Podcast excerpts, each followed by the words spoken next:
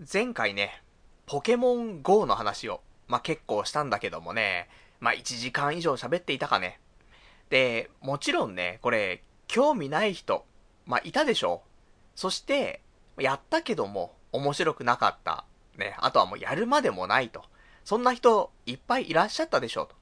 ね、そんな中、私、ポケモン GO がね、まあ出て、浮かれちゃってね、もうめちゃくちゃ喋ってしまいましたけども、まあ、喋ったはいいけども、じゃあ中身があったのって、有益な情報だったのって言うと、まあそういうわけでもなくね、うん、ただただポケモン GO の話をしたかったっていうね、それだけ、なんか、うん、熱くなってたっていうね。まあそんなんだったんだけど、いや本当はね、ポケモン GO の話なんてしてる場合じゃないわけよ。じゃあ何の話するべきなのっていうと、8月13日、ね、えー、あれ、8月13日って、日曜日だよね。いや、いいんです。ね。えー、何があったのかっていうと、さっき、ちょっとね、メールをしたの。あの、8月13日日曜日に、えー、私、ね、この童貞ネット、アットネトラジの公開収録をね、まあ、ライブハウスを借りてやるというお話で今、まあ、いろいろとね、えー、動いているんですけども。で、そんなんで、ライブハウスの方にさっきメールをしたんだけども。8月13日、かっこ水曜日って書いたね。それで送ってしまっています。なんで13日水曜日って書いたんだって。違うんだね。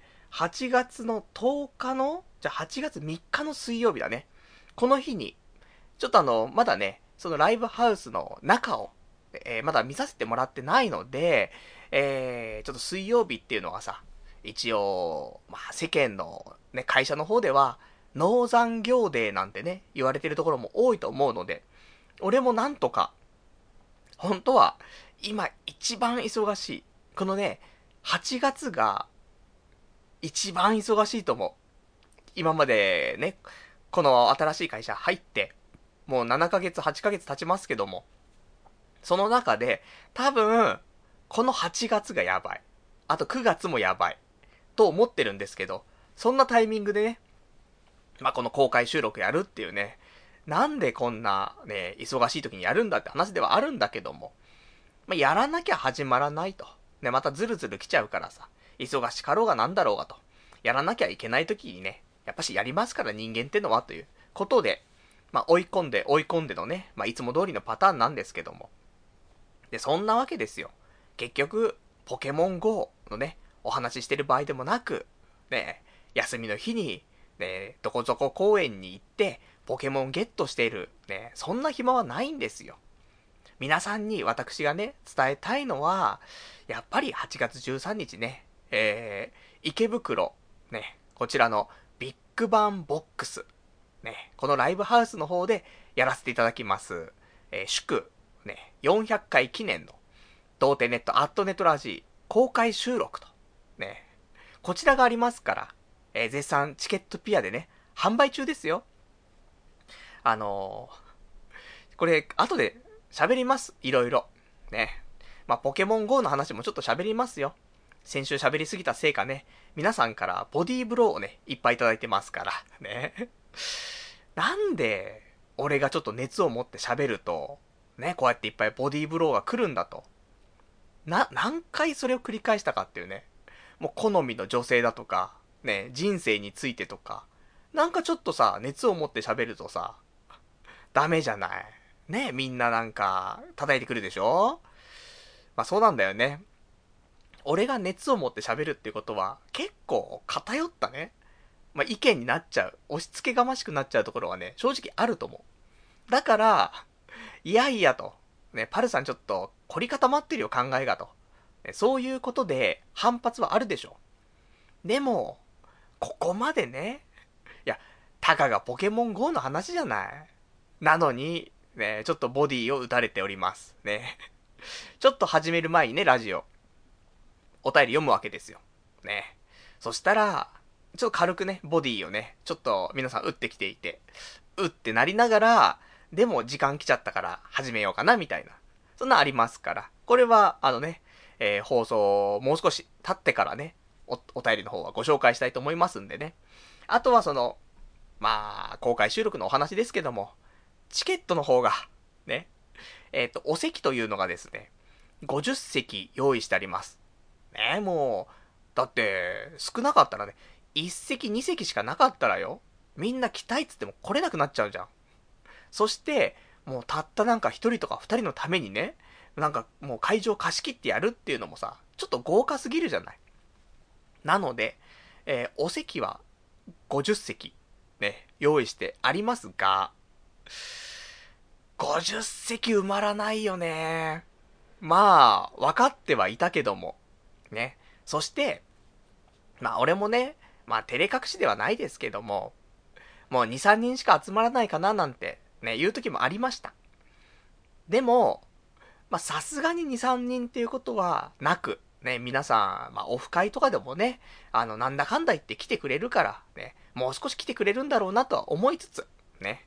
ただ、まあ2、3人とかっていうね、言葉を使ったりしますけど、蓋を開けてみて、ね、えー、気がつけば、残り2週間なんだけど、えー、思いのほかチケットは売れておりませんと。ね。2、3人よりは売れてますよ。ね。だけど、じゃあどのぐらい売れてるのって。これどうしますか？リアルに言った方がいいんですか？リアルに言ったら、どうなるんですか？みんな買ってくれるんですか？来てくれるんですか？ね。いや、来てくれるなら言いますよ。でも、ちょっと言うのをね、はばかれるような、そんな枚数になっておりますので、えー、私、本当にね、ポケモン GO の話をしてる場合ではなく、この、ね、公開収録の告知をするべきだと、ね、ちょっと思っております。ね、どんなことやるのとかさ、言ったら、ね、なんか面白いのっていうお話。ね、その辺もちょっと喋りつつ、あとやっぱり今日もね、えー、変わらずポケモン GO の話はちょっとだけ、ね、ちょっとだけだよ。先っぽだけ、ね、お願いしたいなと思ってるんですけどもね。今だって、なんかポケモン GO のいいところは、あんま考えずにできることなわけじゃん。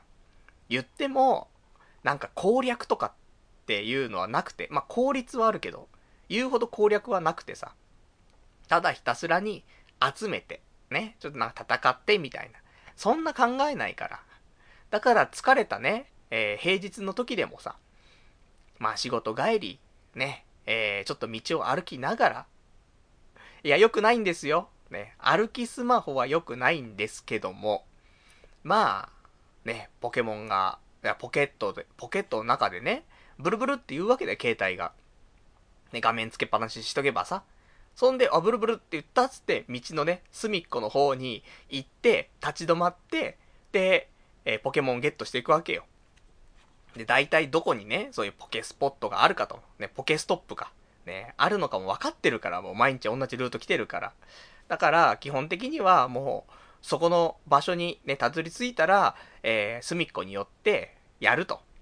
そんな感じで、ね、やってもさ、まあそれでも、まあ頭使わずにね、できるから、まあちょこちょこやってしまうというところでね、まあなんだかんだいつも1時間ちょっとで帰れる道をね、まあ2時間半、ね、まあたまにひどい時は3時間とかけて帰ったりしてきますけども、ね、そんなポケモン GO の話はちょっとだけさせていただきますけども、まあ他の話なんかね、ありますから、人間ね、1週間生きてくればということで、まあ、ね、そんな、なんか遊んでばっかりもいられずね、まあ、ちゃんとやるべきことをね、そろそろやらなくちゃいけない。そんな今日は7月のね、最終日ということでね、まあラジオやっていればね、時間が来まして、8月の1日になってしまうということなんでね、もう気がつけば今年も7月ね、7ヶ月終わってしまったという、まあそんな状況で、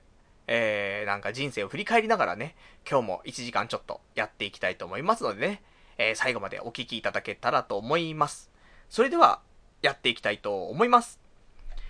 童貞ネット、アットネトラジー。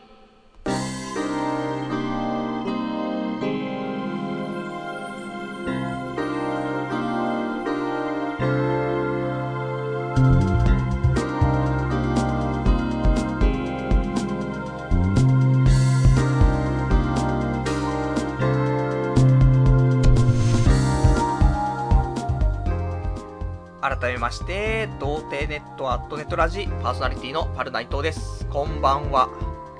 まあ、そんなわけでね、えー、ポケモン GO の話ばかりしていても仕方なく、ね、もっと話すべきことをね、今日は話していきたいということで、まあ、公開収録ありますけど、まあ、公開収録ね、まあ、この話ばかりしていても、まあ、今週あります。ね、来週もお話ありますよ。でも、いや、気がつけばよ、あと、この2回、今回と来週の放送の次は、もうすでに公開収録終わってるんだよ。日曜日だから。ね。8月13日土曜日にね、まあ、公開収録ありますから。つったらね、もう、ラジオで宣伝できるのは、今日含めてもう2回しかないんだよ。だから、やっぱここは2週間、ちょっと、お伝えしないといけないよね思ってはいます。ね。で、来週はさらに、こんなことするから直前でね、あのー、目玉の企画、ね、なんかシークレット企画みたいなね、そういうのを、まあ、今日ちょっと喋っておいて、で、来週判明しますみたいなさ、そんなんしないとさ、やっぱダメじゃない？で、まだまだ、ね、えー、前売り券、ね、発売中ですってね。まあ、前売りも当日もクソもないんですけどもね。だ当日券どうしようかなと、ちょっと思っている節はあるんですが、結局、8月の12日までは、チケットピアで購入できるんですわ。だけど、当日券って、ね、特に考えてはいなかったので、まあ、売れ残ったら、っていうことになっちゃうよね。席が空いてたら当日券が買えますということだけど、じゃあ当日券どうやって買うのってね、話だからね、まあ、ツイッターか何かでね、俺になんかメッセージいただければ、いや、当日券は大丈夫ですよっていう話もできるし、まあ、直接来てもらっても、まあ、席空いてるでしょ？ね。なので、多分、普通に、あの、まあ、金銭は発生しますけどもね、入れると思います。で、いや、わかんないじゃん、でも。ね、ギリギリになったら、満席かもしれないよ。そしたら、ね、申し訳ない。立ち見とかでよければね、立ち見でって。したらちょっとチケット代はお安くしたりとかもできると思うんでね。立ち見は、1000円。いや、じゃあ、俺立ち見でいいですっつってね、みんな立ち見になっちゃうかもしれないんであれだけど。当日のね、その、50席が全部埋まっちゃって、それでも入りたいっていう人がいたらって話よ。立ち見になっちゃうけどっていう、ね、そういう時はっていう。だって椅子ないんだもん。2時間3時間立ってられる？俺のこの話を聞いて。ね、ポケモン GO 全く興味ないんだけど2時間喋ってるみたいな。耐えられる？って話になりますから。だったら、ちょっとお安くてもいいじゃないと。その代わりね、あの、ドリンクは1杯頼まないといけないシステムになってますからね。まあ、そんなわけでさ。だから、ちょっといろいろとね、今日は、あのー、8月13日ね、今日何回も言いますよ。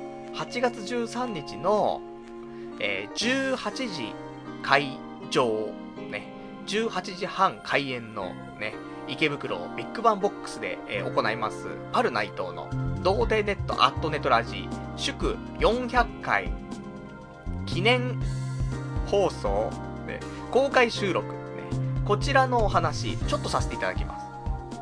で、まあ気になることがあったらね、聞いていただきたいですし、あと、こんなことやってほしいよとか、ね、まだ間に合いますよ。2週間あるからね。まあ、とは言っても、まあ、来週の放送までには、まあ、ほぼ8割方、ね、えー、まあ、どういう流れかっていうのも決まっている状況で、まあ、プラスアルファね、えー、なんか付け加えられないかなみたいなことになると思いますので、なんでまだまだ、あのー、まあ、盛り込めると思うんですよね。なので、えー、皆様からはね、今日お便りで、まあ、そんなご要望なんかあればね、いただけたら嬉しいなというところでございます。では、えー、お便りの宛先ですね。えー、お便りは、掲示板かメールでお待ちしてます。で、掲示板の場合は、童貞ネットとググっていただきまして、ホームページございますので、えー、そちらのラジオ用スレその7に、ね、お便りいただきますか、あとはメール。メールアドレスは、ラジオアットマーク、童貞 .net、radio.doutei.net、こちらまでお待ちしています。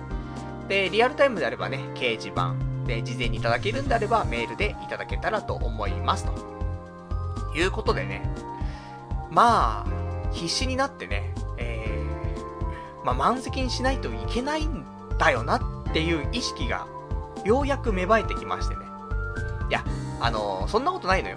今までも思ってはいたけど、そのなんか、ちょっと狭間にいてさ、どの狭間っていうと、じゃあ50人ね、満席になった時に、ね、じゃあ、ね、スタートしますってなった時に、俺が出て行った時に、50人、ね、満席になっているフロアを見た時よ。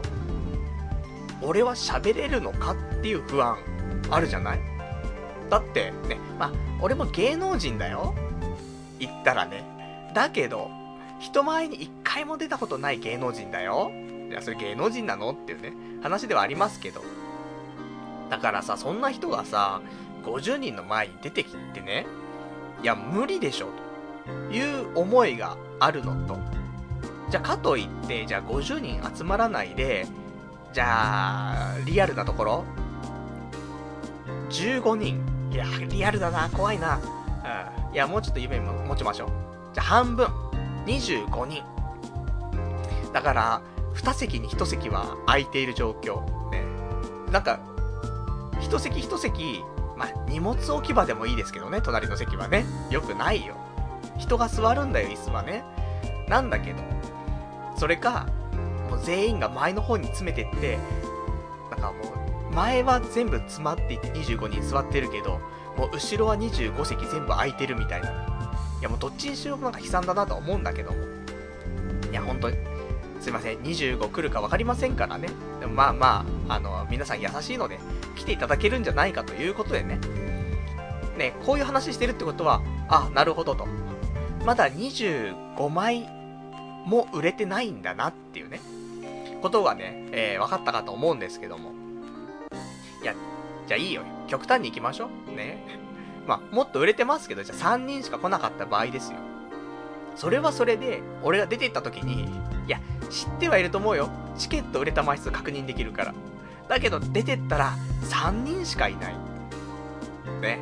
そこで、はいどうもーって言って、ね、パルナイトです。よろしくお願いします。今日も頑張っていきたいと思います。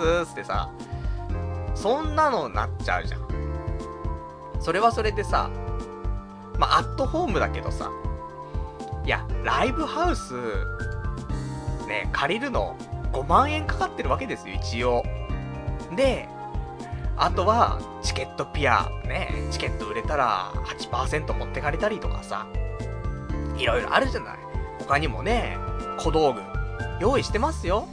ね、だって、本来、プロジェクター使っていろいろやろうと思ったけど、それできないって言うから、もう普通のピン芸人みたいなことをしなくちゃいけないじゃん。なんか、フリップ芸人みたいにならなるわけじゃん、やっぱりね。そういうのをさ、楽譜立て買ったりとかさ、もうスケッチブック買ったりとかさ、してるわけよ。なのでね、じゃあ、どっちがいいの ?50 人マックスと3人、ね、どっちがいいのって言った時に、俺はちょうど本当にその、どっちに転んでも、もうわかんないなと思ったんだけど、その意識が良くなかったよねと思って。やっぱり、どうせやるなら、50人、やっぱり来てほしいなと。いうことを、ね、ちゃんとみんなに伝えていかないと、ね、ちょっと揺れていた人もいるでしょうもしかしたら。ね、パルが、ね、来てくれって言うんだったら、ちょっと行ってみようかなって思ってる人もいたかもしれないけど、ただね、俺自身が来てくれっていうスタンスではなかったもんね、今まで。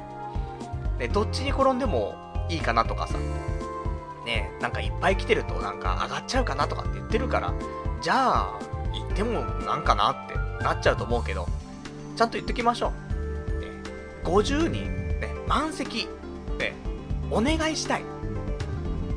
ね、これは、あの、もう50人来て、じゃあちゃんと、そのみんなに、えー、それなりのね、ものを、それなりのものって言ったら表現もあれだけど、じゃあ1500円払ってもらいますよ、チケット代。で、プラス、ワンドリンクかかります。合わせて2000円は絶対かかっちゃう。そして交通費、ね、あると思う。まあ、遠いところから来てくれる人もね、もういらっしゃいますよ。で、近場の人もね、もちろんいらっしゃいますけど。でも、まあその2000円プラスアルファかかるわけだよね。まあ下手したら2000円どころじゃない交通費の人いっぱいいるよ。ね、そんなありがたいね、リスナーの方もいらっしゃいます。で、じゃあそれに見合うものを俺は提供できるのかっていう話もあるじゃない。でもこれは提供しますよ。ね。あのー、今週からね、もう必死こいて2週間考えます。ね、用意します。それで、まあ、皆さんが払っていただく、そのね、金銭に、ちゃんと見合うようなものを提供したいと思ってますんで、で、あと、もう一個ね、えー、言っとかないといけないのは、これは、この、ラジオを聴いている人じゃないと、まあ、楽しめないだろうし、ね、やっぱり2時間だ、ね、3時間はなんないかもしれないですけども、2時間ぐらいはね、多分喋ると思うのよ。その中で、ラジオ聴いてない人って楽しめるの？ね。今日初めて、この童貞ネットっていうのを聞いたんだよっていう人。ね。そういう、もう一元さんお断りみたいな感じではなく、いやなんか、誰にでもちゃんと面白いと思ってもらえるような、そんな公開収録。俺にできるのかと。ね。そういうところもあるわけよ。だって、いや、そもそもね、結局、リスナーの人が来てくれて、その状況でもちゃんと、なんか満足して帰ってもらえるのかなっていう不安があるのに、プラスして、リスナーでもま、なんでもない人が、人がね、急に来て、その人をさらに納得させられるかっていうと、いやって、まあ思うじゃない。だけど、ここもだよね。納得させましょう。満足させましょう。ね。もう、基本的にはね、このラジオの名前が悪いだけであって、まあ、万人受けするラジオを私目指して頑張ってますから。初めて聞く人も、一応わかるように、ね、話をしているつもりなので、だから、当日ライブにね、来てくれる人、たまたま、ね、チケットピアで前日、ね、なんか調べてたら、なんかこんな変なのあるな、つってね、明日暇だから行ってみようって買ってくれる人、いるかもしんないね。そういう人でもわかるように、えー、まあ、面白いお話ができればなと、思っておりますんでね。なので、えー、まあ、そこはなんかもう、ね、このラジオを知らない人が来たら、なんか怖いなとか、ね、人がいっぱい来ちゃったらね、リスナーの人たちだけでもね、いっぱい来ちゃったら怖いなとか、もうそういうのはもうなしにして、ね、もう、誰も彼もがウェルカムで、ね、満席にしてほしいと。っていうことをね、えー、大きな声でちょっと叫んでおきたいなと思っておりますので、皆さんね、お盆で、ね、お忙しいと思います。実家に帰ったり、田舎に帰ったり、お墓参り行ったりとかね、あると思うけど、まあ、お時間空いてる人、もしくは夕方からね、開けられるよっていう人、無理してだったら来れるよっていう人、来てくれませんか？ちょっと50人埋めましょうよ。ね。そして埋めさせていただけませんかね？というところで、あの、ちょっとお願いをしたいなと。ね。なんかわかんないね。本当はよ。いや、わかんないのよ、これね。あのこういう、じゃあ例えば公開収録だけどね、今回は。じゃあ俺がアーティストでね、ライブをしますという時に、キャパ、じゃあ200人とか300人のライブハウスでやりますと。その時に、その、ファンだと言ってくれる、ね、人たちが300人集まって、で、来てくれ来てくれって言わなくても、いや、聞きたい聞きたいっつって来てくれて、それが300人集まるのが、まあ理想像じゃない。だけど、これはもう何回もやっていて、もうメジャーなアーティストでって話じゃない。現実はさ、お願いしますお願いしますって言って、で、友人知人、ね、それも親族、もうわかんないけど、いろんなところに話をして、そっからいっぱい引っ張ってきてもらって、集まるのはもしかしたら身内だらけかもしれないけど、それでも満席にするっていうことの大切さっていうのは、やっぱり、あるんだなって、ちょっと思ったりは今してます。ね。まあ現実はね、厳しいところはあると思うけど、ただこれっていうのは、やっぱこうやってやってみないと見えてこないと思うのよ。なんか、ダセーなって思うじゃないね、あのいろんなね、みんな活動してる人もいると思うし、こういうね、単独で何かやってみたりとか、あると思うけど。でも、正直俺は、その、何かを開催した時に、身内だらけになっちゃうっていうのは、うん、ダセーなとは思っていたよね。もう仕方ない、これ思ってたことだからさ、それはもう仕方ないよ。本来は理想像があるわけだからさ、あの、ソールドアウトしちゃいました。ね、行きたくても行けません。ね、これが理想像じゃない？で、それに比べて、身内だらけ。ね。だから、これわかんないよ。あのー、こんなことを言うと、あのー、チケットを買っていたのにキャンセルしちゃうっていう人はいるかもしれないけど、でもね、ちょっと思ったことだから言っちゃうのがこのラジオだから言っちゃうんだけどさ、いや、例えばさ、劇団とかあるじゃない？これ劇団やってる人いたらすまんね。うん。まあ、劇団でも何でもそうなんだけどさ。やっぱり、結構身内が来るよね。その出演者の身内が。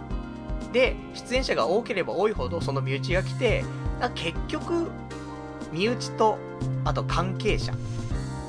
だから、その劇団のことが好きで見に行く人っていうのは、やっぱし一国、ね、一部で、やっぱ関係者となんか、うん、親戚というか、うん、知人、友人、だけになってるなっていう感じは、結構見受けられると思うのよね。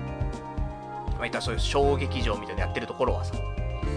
俺はまあ、正直それってどうなんだろう、うん、っていうのは思うよね。それは別に俺だけじゃなくて、何かをね、ちょっと表に発信してる人はさ、理想像とさ、現実がこういうなんかズレがあるわけじゃない。実際は。あのー、こうしていきたいけども、ね、現実はやっぱり、ね、結局友人知人、ね、なんか顔を知ってる人たちしか集まらない。ね、この現実。でも、まあ、ダセーなと思いながらも、実際こうやって、ね、もう、開催日が迫ってくると、ダセーとか言ってらんねんだっていうのに気づくよね。なので、で、特に俺は、なんかやってみないと、ね、あのー、理解できないタイプの人間なんでね。だから、机上の空論もいいんだけど、ね、やることで、目の前の課題が見えてきて、ああ、そうだねっていうのもね、多いからさ。なので今回、全然準備がない中でね、えー、チケットの販売も、ね、開催の1ヶ月前とかさ、で、実際やろうかやる前かとかって考えてたのも1ヶ月半前だったりとかさ、そんなんだから、まあ、万端では全くないんだけど、まあ、やることでね、もし、まあ、ある程度人が集まってくれるんであれば、第2回、ね。で、第2回に関しては、しっかりと、ね、今回のことを踏まえて準備して、それで開催したいと思いますから。だから次に繋がるといいなと思うんだけど、人が集まらなかったらですよ。こちら、残念なことに、最初で最後の、ね、公開収録となってしまう可能性は、まあ、計り知れないですよ。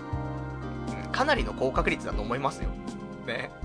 いや、そりゃそうでしょうってね、話だからさ。なんで、えー、まあ、来ていただけたら嬉しいなと、ね、いうことですよ。まあ、そんなんで、えー、ぜひね、えー、これチケットピアの方でね、購入できます。えー、P コード。これを入れるとね、まあ、すぐ出ますから。P コード633214。633214。ね。ムササニーシ。ね。これで覚えていただくと全くわけわかんなくなると思うので、えー、633214で覚えていただきたい。ね。もう一回言っときますよ。え、2016年8月13日土曜日。会場18時。開演18時半。料金1500円。そして、別途ドリンク代500円。ということで、ね、池袋はビッグバンボックスでね、やりますから。うちから徒歩5分ですからね。で、一応、ライブね、これ終わったら、まあ、18時半からだからね、まあ、2時間ぐらい喋って、その後1時間ぐらいダラダラちょっとなんかね、催し物をやりますので。で、そしたら、そこで、えー、まあ、一回お開きになりますけども、まあ、できたら22時からとかね、えー、ちょっと打ち上げなんかをね、やりたいなと思ってます。ね。まあ、それどうやってね、どこでやんのみたいな話もありますけど、それも1週間で詰めます。ね。場所だけ予約するのかなね。でもチケットが売れてないのになって。ね。なんか、50人の、ね、宴会場を借りて、うん、俺含めて3人みたいな。いや、ダメだからな、みたいな。いろいろありますけども、なんか、策を考えます。なので、そんなね、ところをね、えー、ご期待いただきたいということで。でも、実際なんか、公開収録ってどんなことやんのって話じゃない。それもわかんないといけないじゃんってなると思うけど。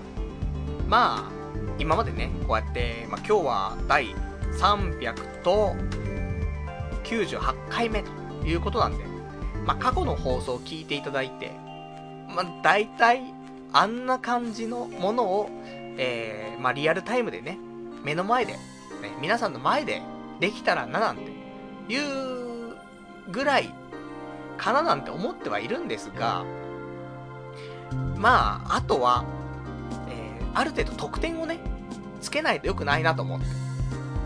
で、これ、あの、ちゃんと考えまして、えー、少し用意をしていますけども、えー、完全に謎な、えー、終わってからですね、公開収録終わって、まあ、これも公開収録として入るかもしんないけど、まあ、そんなね、そういうイベントやりながら、ちょっとずっと喋ってもいられないので、まあ、公開収録終わってからの、まあ、特別イベントということで、謎なサイン会握手会。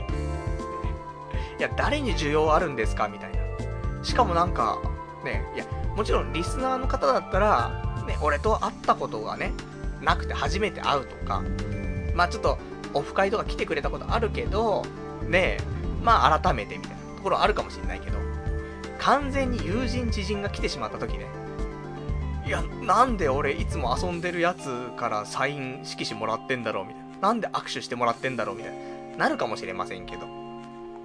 でもそんなね、謎のサイン会。だって、ちゃんと、あの、ありますよ、目の前に。サイン色紙を買ってきました。ね。なので、目の前で、もう直筆で、ね、サイン書きますよ。で、ちゃんと皆さん、あの、転売できるように名前書きませんから。誰々さんへって。ね。なんで、ある内藤のサイン色紙。ね。これがもらえますよ。ね。俺が、自腹で、ね、色紙とマジック持ってきますから。ねもうこれで少し回収できたでしょ？チケット代100円分ぐらい。そんなんかかりませんけど、原価はね。で、あと、ね、握手がありますから。俺の握手、ね、にぎにぎしたお触り代ですからね、本来1000円取られるところが、ね、大丈夫。チケット代含まれてますから。じゃあこれだけで、ね、これとトークで、じゃあ1500円分返せるの？いや、そんなこともないよねって思いますんで、えー、50個用意はしないと思うんだけども、ある程度の個数用意したいと思ってますが、えー、プレゼント、ね、ご用意しますよ。あんた、トークでね、人を呼ぶんじゃなくて、物で釣るんかいっていうね、話はありますけども。いや、全力でやるってことは、なりふり構うなってことだからね。えー、何か用意します。で、まあ、目玉の商品としては、えっ、ー、と、フェミニーナ軟膏ね。なんでこれ目玉なんだって話だけどね。まあ、この辺はちゃんと解説しながら、ね、えー、プレゼントの方をお渡ししたいと思いますし、あとはもうその過去にね、えー、使ったことのある、ね使用済みってわけではないんですよ。ね、使ったことのある、レビューしたことのあるね、ちょっとしたものを、まあ、お渡しできたらななんて。まあでも、そんなにお金もかけられないんだよね。いや、だから、ライブ会場、ね、ライブハウスが5万円かかってるんだって。だから、ね、もう満席になれば多少浮くから、それでプレゼント買えるけど、満席にならないでしょ？そしたら、赤字でしょ？そこにさらに俺赤字上乗せってちょっとあれきついじゃない？いや、みんな来てくれるかな？来てくれるからじゃあ、用意しときましょう、プレゼントをね。もう怖いんだけどね。で、そんなんで、えー、まあ、例えば、ポケットテンガとかね。安いから。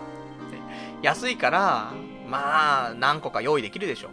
フェミニーナ何個とテンガ、ちょっと用意して。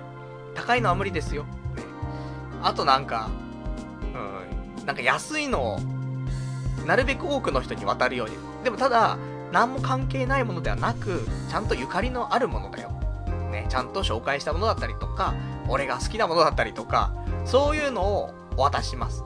で、さらに、えー、ご希望があれば、そのプレゼントにもね、サインしますよ。いらねえって、ね。もうそんなんなるけど。でもまあまあ、ね、そういうのもありますよという。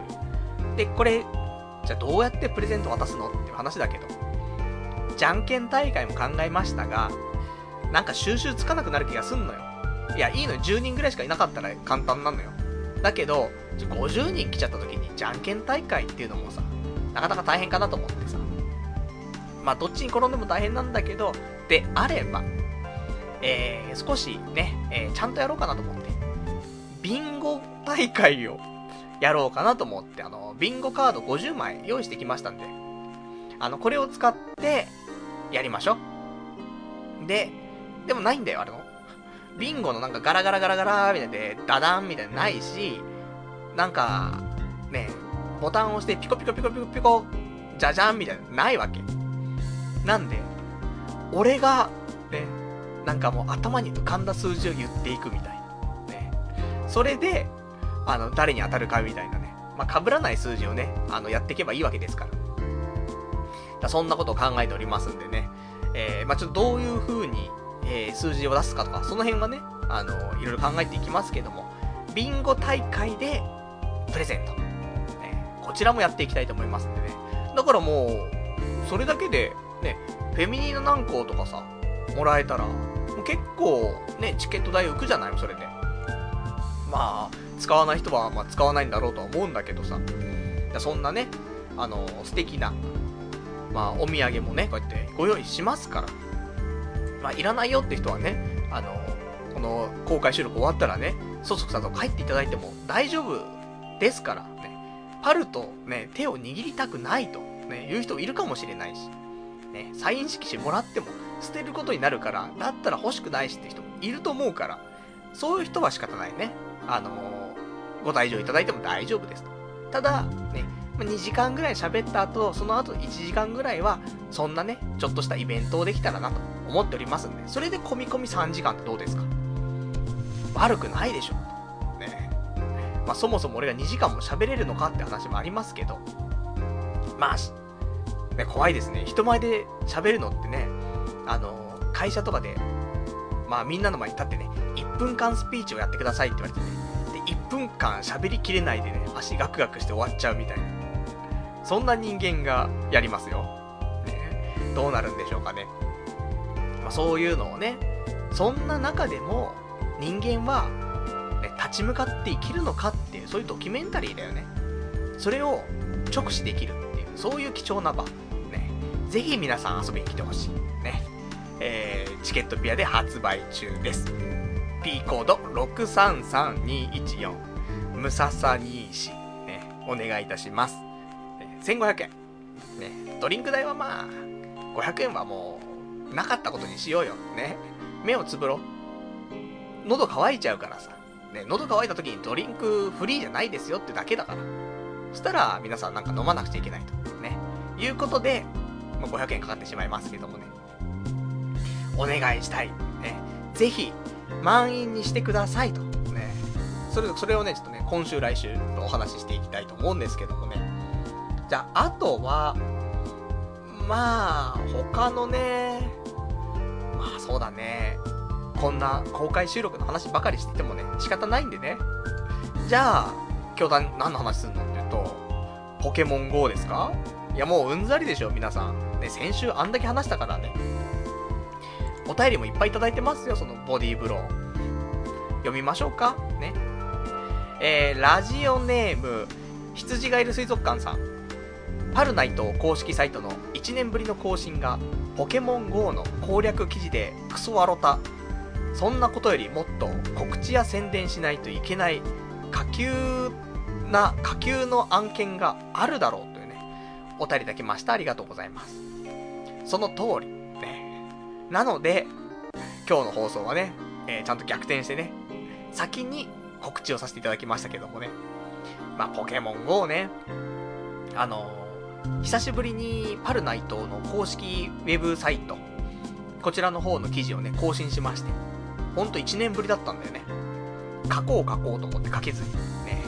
なんか、もう1年前に食べたね、ラーメンのね、なんか記事が最後になってましたけどもね、えー、久しぶりに更新したのがポケモン GO ということだから、まあ結構楽しくやってるんじゃないのっていう話ではあるんですけどもね。あの、思ったわけよ。ポケモン GO の話、ね、アニメと話、アニメの話と一緒で、このラジオじゃあんまりできないんだなって、ちょっと思ったので、じゃあ他のところで、ね、せっかくやってることだからさ、なんか、発信したいじゃない。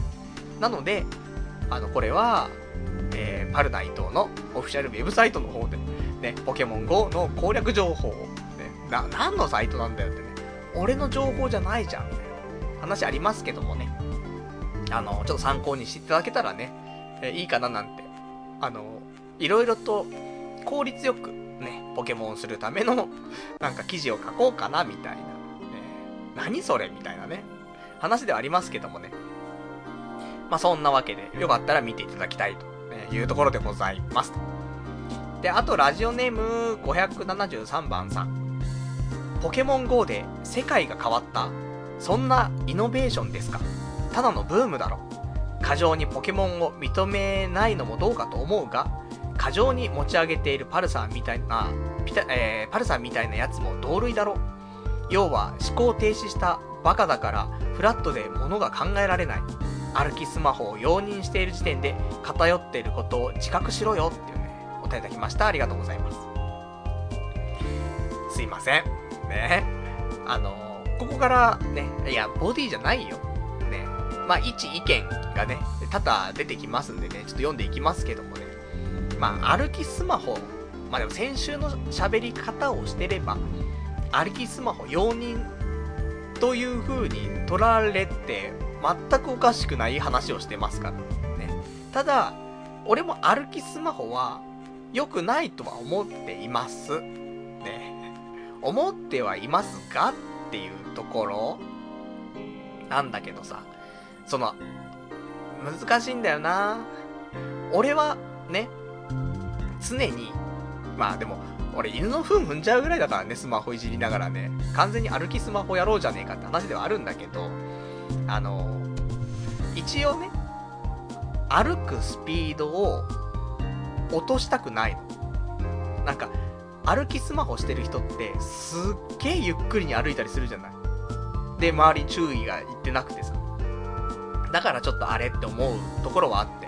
で、後ろからね、並んでなんか歩いてたりとかすると、なんかゆっくりで、なんかよくわかんない動きしてるから怖えなってなっちゃうところあるんだけど、一応私は、えー、歩きスマホというよりは、瞬間スマホなんだよね。結構。その、歩き、歩いてる中で手でね、あの、ポケモン起動しっぱなしですよ。起動しっぱなしで、で、歩いてる。画面見てないですよ。で、そうすると、えー、ブルブルってなるのよね。ポケモンが出現すると。で、その時に一瞬パッて見て、で、出てきたモンスターをピッとタッチして、で、その瞬間、また画面を一回見なくなるんだよね。で、テコテコテコって歩いて、すぐね、ロードされて、モンスター捕まえる画面になるので、なる瞬間ぐらいを見計らって、また画面見て、ピッて見て、で、ピュッてすぐに、モンスターボール投げて、で、画面を見なくなってまた歩き始めて、で、まあ、5秒ぐらい経ってからもう一回画面見て、捕まったか捕まってないかを見て、捕まってなかったらまたピュッてやって、また画面すぐ見ないで。なので、歩くスピードは普通の人と全く変わらないスピード、かつ、その一瞬見るみたいな。ね。まあ、言ったら歩きながら時計を見るレベルよ。ね。本当かって話だけどさ。でもなるべくちょっとそういう、なんか、ずっと見てるんじゃなくて、チラって見てすぐやめて、で、周り見て、ね、チラって見てっていう感じで使うこともあります。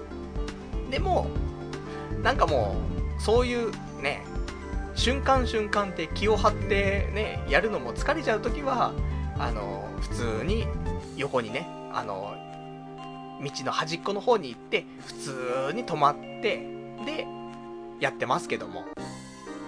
まあ、どっちもどっちだしね。あの、どっちもクソカスななんか問題だと思うんですけども。でもまあ、外でやるね、アプリだから、まあ、止まってね、道の端っこでやるのがまあ正解なのかなと思うんだけどね。道の真ん中でやるのはちょっとね、良くないなとは思うけど。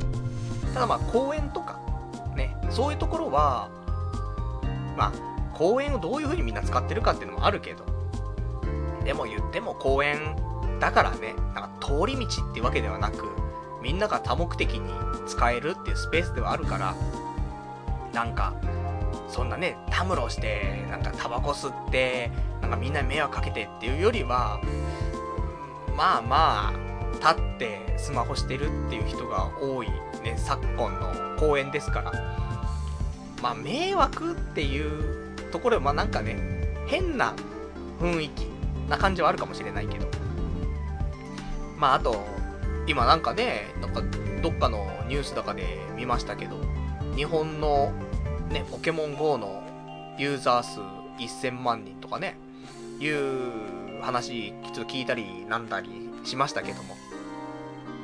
でもなんか、ね、ちょっと話変わっちゃうけど、あるじゃない？他のアプリとかさ、何千万ダウンロード突破とかさ。でもそんなに、やってるか？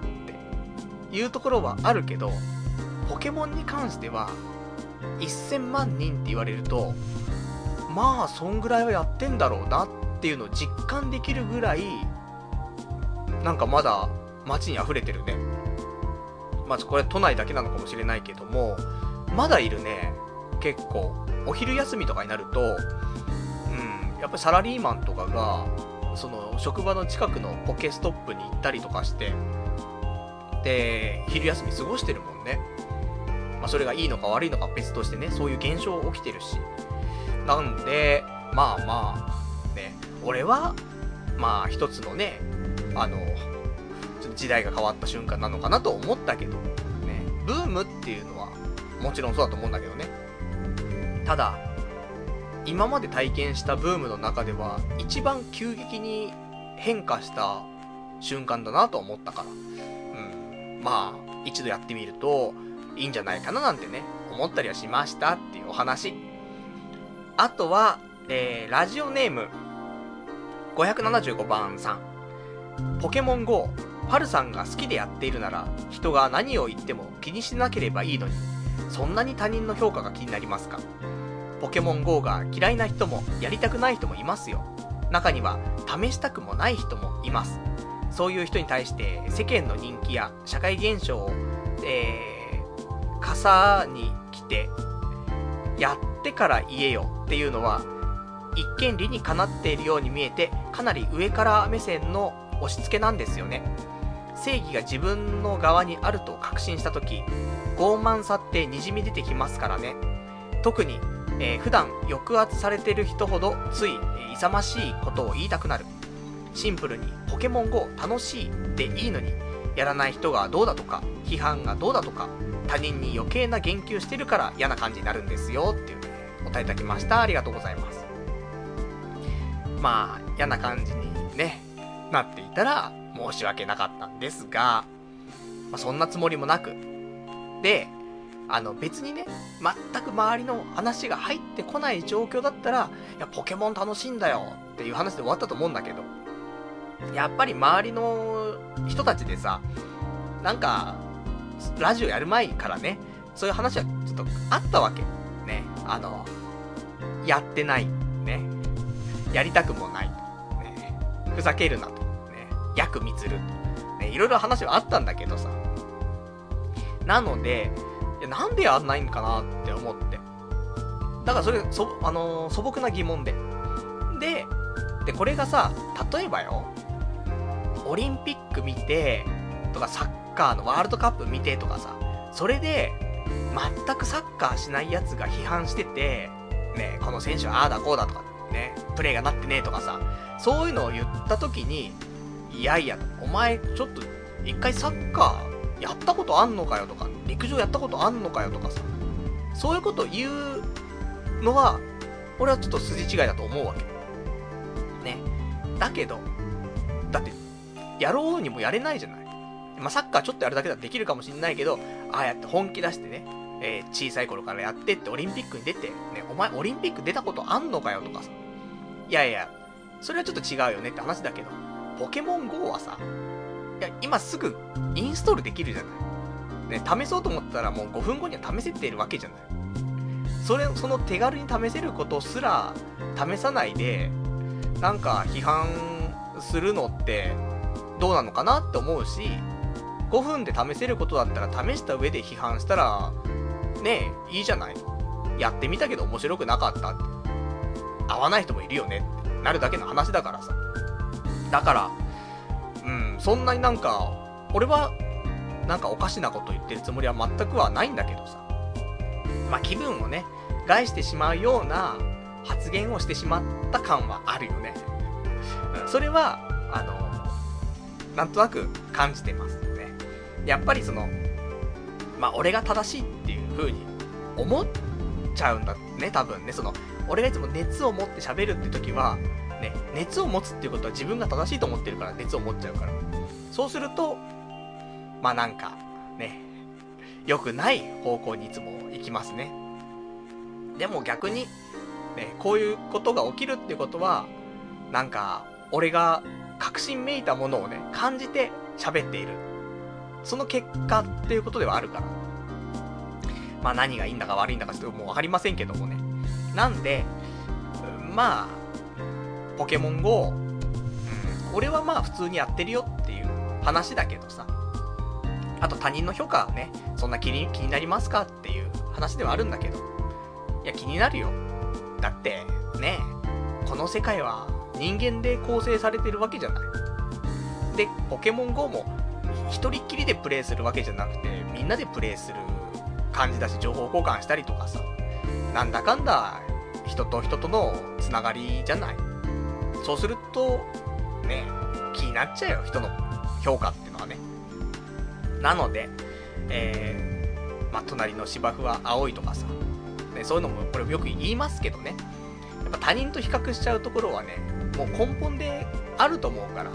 なんで、こういうポケモン GO とか、そういうの関係なくね、うん、人の評価は気になっちゃう。ね、自分が楽しければいいんじゃないのっていうね、あると思うけど、なんかシンプルにそれだけで楽しめるような、もう、性格じゃなくなっちゃったんだなっていうね、その辺の悲しみを感じつつね、えー、ちょっとポケモンの方はね、まあ、それでも引き続きね、やっていきますんでね、たまには、ね、ポケモンの話はしたいなと思ってますけどもね、まあみんなが楽しいねって言って、俺も楽しいねっつってね、そんで、ワイワイやれたら一番幸せなんだけど、ね、そんなわけでもなくね、皆さんいろいろ価値観ありますから。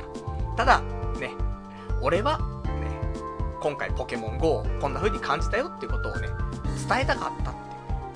だって、あの週のあの瞬間に言っとかないと、ね、やっぱり、すごい感じたんだよね。本当に、リリースされた瞬間から、あの、街の動きが変わったんだよね。こういうの多分あんまないんだよ。俺が今まで生きてきても。だそれは、やっぱり言いたかったんだよね。そういうこと。ね。それがちょっとね、あのー、うん、変な感じになっちゃいましたけどもね。えー、そういうのを伝えたかったんですってお話。じゃあ、あとは、えー、他いただいてます。ラジオネーム、えー、ラジオネーム、ラジオネーム566番さん。パルさん、当分ポケモン飼育を理由に婚活しないなきっと。同じように探してる女の子と愛が芽生えるかもしれないとか妄想ばかりかも。いい加減目を覚ましなよ。いつ結婚すんだよ。っていうね、お答えいただきました。ありがとうございます。そうですね。婚活。婚活は、まあ、9月だね。あちょっと、長くなってしまいますけどね、そのね、スパンがね。だけどさすがに、あの、公開収録控えてるじゃない ?8 月中旬。そんで、あの、その後、本当に多分仕事がとんでもないデスマーチになるんだわ。8月末まで。いや、9月末まで。うーん、今まで以上になると思うの。だから、ちょっとどうなるのかなっていうのもあるんだけど、まあでも、できる限り、えー、まあ公開収録終わったらね、動き出したいなと思ってるんだけど、あの、同時に、今年やらなくちゃいけないこととして、えー、アニメ系のポッドキャストをね、ずっとやるやる言って結局やれてないんだけど、これをやんなくちゃいけないんだよね。これは絶対なの。ね。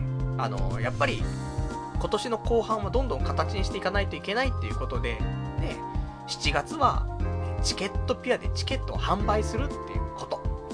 8月は単独でね、公開収録をライブハウスでやるっていうこと。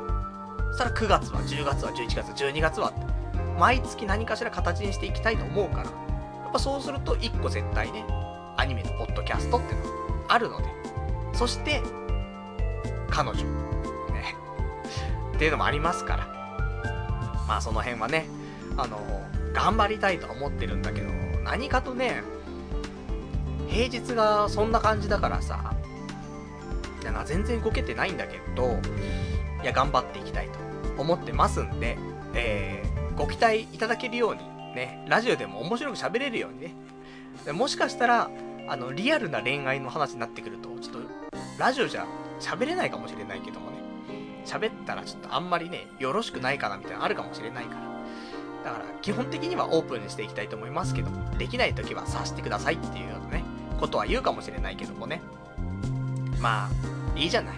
さしてくださいって言えるような状況になるっていう時点で、まあ素晴らしいことかなと思うからね、そういう時はね、祝福していただきたいなと思いますんでね。まあそんなね、えー、ところでございますね。あとは、ラジオネーム、アラクサラーさん。パルさんこんばんは。前回の放送で、皆が歩きスマホに慣れててよかったという発言をされていましたが、歩きスマホは超迷惑行為ですよ。それが普通みたいな口ぶりだったので少しイラッとしました。個人的には歩きスマホ常習犯にはスマホが触れないように手首を切り落とす法律ができてほしいくらい迷惑に思ってます。ポケモン GO で歩きスマホ人口が増えるのが本当に嫌です。というね、お答えいただきました。ありがとうございます。もう本当にね、歩きスマホ問題。これは、みんなが感じていることっていうのがよ。これはなんか、俺が言ったことをね、なんか正当化するっていうわけではなく、一応こういうことを言ったことで、まあ、みんなが歩きスマホについて、ね、どんな風に思ってるのかなっていうのが、なんか、ね、今までそういう話なかったけどもさ、出てきたっていうところで、まあ、一つ、ね、よ、良かったのかなみたいな。良くないけど、ね。そんな別にね、正当化するわけではないんだけども、ね。まあそんなことちょっと思ったりとか、ね、しますけど、まあ、歩きスマホは、まあ良くないよ。あと急に立ち止まりスマホも良くないよ。ね。やっぱり危ないと思うし、なんかね、動きがおかしいんだよね。歩きスマホしてる人。だその人の後ろを歩いてると、イライラするんだよね。それは確かなの。だからもうすぐ、ね、あ、こいつ、いや、わかんないよ。後ろ姿だけで歩きスマホしてるかわかんないんだけど、もう動きが歩きスマホなんだよね。わかるからさ。そういう時は、もうすぐに追い越して、ね、前進んじゃって、で、チラって見ると、やっぱし歩きスマホねってなることは多々あるから。だから、あんまり迷惑にならないよ。ね、スピードも落とさないよ。俺は、その瞬間スマホをね、駆使したりとかしてるけど、まあ十分危ない行為だからね。まあ基本は、もう止まってね、えー、やったりするけどさ、通勤時にレアポケモンが出た時よ。ね、その、ポケモンゲットするっていう行為をするときはね、あの、多分止まんないと、危ない。ね。それこそ本当の歩きスマホになるからあれだけど、その時計見るぐらいのチラッチラっていうぐらいで、スマホをチラッチラってね、その、ブルブルってしたら見るぐらいの感じで通勤時やってますけど、そうするとさ、やばい、レアポケモン出たっつってさ、そんで、ちょっとね、端っこによって止まって、で、ポケモンゲットする。遅刻ギリギリみたいなね。そんなことありますけどね。いつもよりちょっと遠回りしちゃってね。ポケストップがあるからこっち行こうっつってね。で、行って、やべ、ギリギリみたいな。そんなこともありますけども。まあまあ、いいじゃない。ね。あそこはね、あの、遅刻はしてないでね、ポケモン、まあ、楽しんでますから。それはいいとして。ただまあ、歩きスマホは良くないよね。ね。で、この、いや、いろんな人がいるから、ね、感じ方もそれぞれだと思うけど、いや、歩きスマホ容認派もいれば、否定派もいると思うよ。で、その中にも、多分、段階があるよね。まあ、歩きスマホ絶対もうダメっていう人と、まあ、歩きスマホもほどほどになっていうのと、まあ、なんかう、うまくやってりゃいいんじゃないのとか、あとはもう本当に別に歩きスマホ別にやってもいいじゃんとかっていう人もいっぱいいると思うんだよね。そういうなんかいろんな人がいる中で、その、俺がよくね、飲食店でタバコ吸うやつみたいな話をね、して、本当に嫌だななんていう話をするけど、あのレベルで歩きスマホっていうのを、なんか良くないと思ってる人がいるっていう、この現実よね。それってよくわかんないじゃん。自分の感覚でしか別に歩きスマホのなんて話しないじゃない。で、歩きスマホが危険だとか、そういう話はするけど、歩きスマホっていう行為をしてる人が嫌いとか、そういうのって、本当自分だけの感情でさ、周りの人とそんな話あんましない気がするんだよね。だからそういう意味ではなんか、いろんな、ね、なんか、その、レベルでの、そういう好き嫌いってのはあるんだなと思って。俺もあちょっとね、良くないなと思うし、危ないなとか思うけど、うん、別に手首を切り落としてまでとは思わないけど、ただ、俺が飯食ってる時にタバコ吸うやつがいたら、うん、指を切り落としたくはなるよね。だから、やっぱり、なんか感じ方はね、人それぞれかなと思うけど、物事にもね、違いがあるから。でも、やっぱりね、そういう基本的に人様にちょっと影響が起きるようなことっていうのは、なんか、ね、いいよっていう人と嫌だよっていう人はやっぱし、両極端で分かれるんだよなっていうのは、今回ちょっと思ったかなっていうところですね。そんなね、なんか綺麗にまとめてんだかなんだかわかんないけどもね、すんません。ね、歩きスマホをちょっと控えたいと思います。なるべく、あの、端っこによってやります。じゃあ、あとは、えー、他に、喋りたいこと、ちょっとお話ししていきましょうか。えー、他今週喋りたかったことなんですが、あ、これ先言っとこうか。あの、首が痛くて、いや、それポケモン GO のやりすぎだろうって話あるかもしんないけど、そうじゃなくて。いや、もう多分ずっと言ってると思うの、首が痛いって。で、無職のね、無職になってしまって去年も言ってたし、多分その前もずっと言ってると思うんだけど、いや、日に日にもう首がもうおかしくなってきて、まあでも、昔はね、首がなんか横にね、あの、なんだろう、動かしたりとかするとボキボキってなったりするんだけど、もうここ何年か、ボキボキじゃなくて、パキパキって言うんだよね。そんで、首を回すとシャリシャリって言うんだよね。これ何年か続いてんの？でもその後、MRI とか首取っても異常ないのよ。でももう本当に痛くて、どうしようと思ってね。で、この首の痛みっていうか首のこりっていうか、多分これがもしかしたら影響してんのかなと思うんだけど、あのー、もう頭のハゲ具合の進行がとんでもない勢いで進んでるのよ。あの、今までもハゲてるハゲてるって言ってるけど、多分それ以上にもうやばくて、あの、ここ最近は、ちょっとワックスでね、うまくスタイリングした上で、えー、さらに固めるためのスプレーをしてるとね、もう必死なのよ。だけど、本当でも言っても半年ぐらい前までは、スプレーしてなかったの。だけど、もうスプレーしないと無理だもんね。本当にちょっと歩いただけで、なんかそのもう、隠してるところが見え隠れしちゃうから、スプレーなしじゃもう外で歩けなくなってるぐらい、本当にもう、ダメだね。ハゲちゃって。っていうことで、今週本当は、あの、AGA あの、お医者さんに相談だっていう CM ありますけど、あの、ハゲの人がね、行くやつ。そういうのにちょっと行こうかなって思っていたんですが、まあ、結局行かなかったんだけど、まあこれ行くことが多分、多分相当先にならないと来ないかなと思うから、まあ別に今日喋っちゃっていいかなと思うんだけど、まあ前からね、気になってはいたんだけど、AGA。で、昔もね、このラジオで喋ったことあるけども、で、結局、なんで行かなかったのっていうと、まあ、どういう薬を飲むとかね。で、薬飲むと、まあ、効果があれば、そこそこ髪の毛がもう生えてくるというか、まあ、いわゆる本来のね、髪の毛になっていくんだけど、怖いのは、副作用。副作用ではないか。副作用は、なんか、勃起しなくなっちゃうとか、あとなんか、まあいろいろあるのよ。だからね、ハゲが治ってふさふさになったのにね、勃起しないとかね、なんか本末転倒なところもあるよねって思うけど、でも、髪の毛が増えると、多分自信が持てるんだよね、自分に。いろいろ考えたの。なんで自分に自信が持てないのかっていうと、太ってるとか、背が小さいとか、メガネとか、ね、口が臭いとか、もうよくわかんない、頭が悪いとかさ、そういうんじゃないんだよ。やっぱ、ハゲてるからなんだよね。根本は。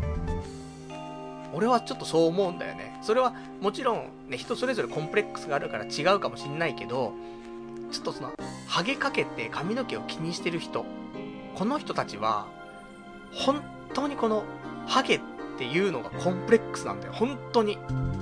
多分、さっきのね、歩きスマホのやつ手首を落としたいぐらいのことをね、考える人はいるわけじゃない。でも、まあ別に言ってもそこまで言わなくてもってなるかもしんないけど、そういう勢いで、ハゲかけてる人は、本当に、ハゲがコンプレックスなんだよね。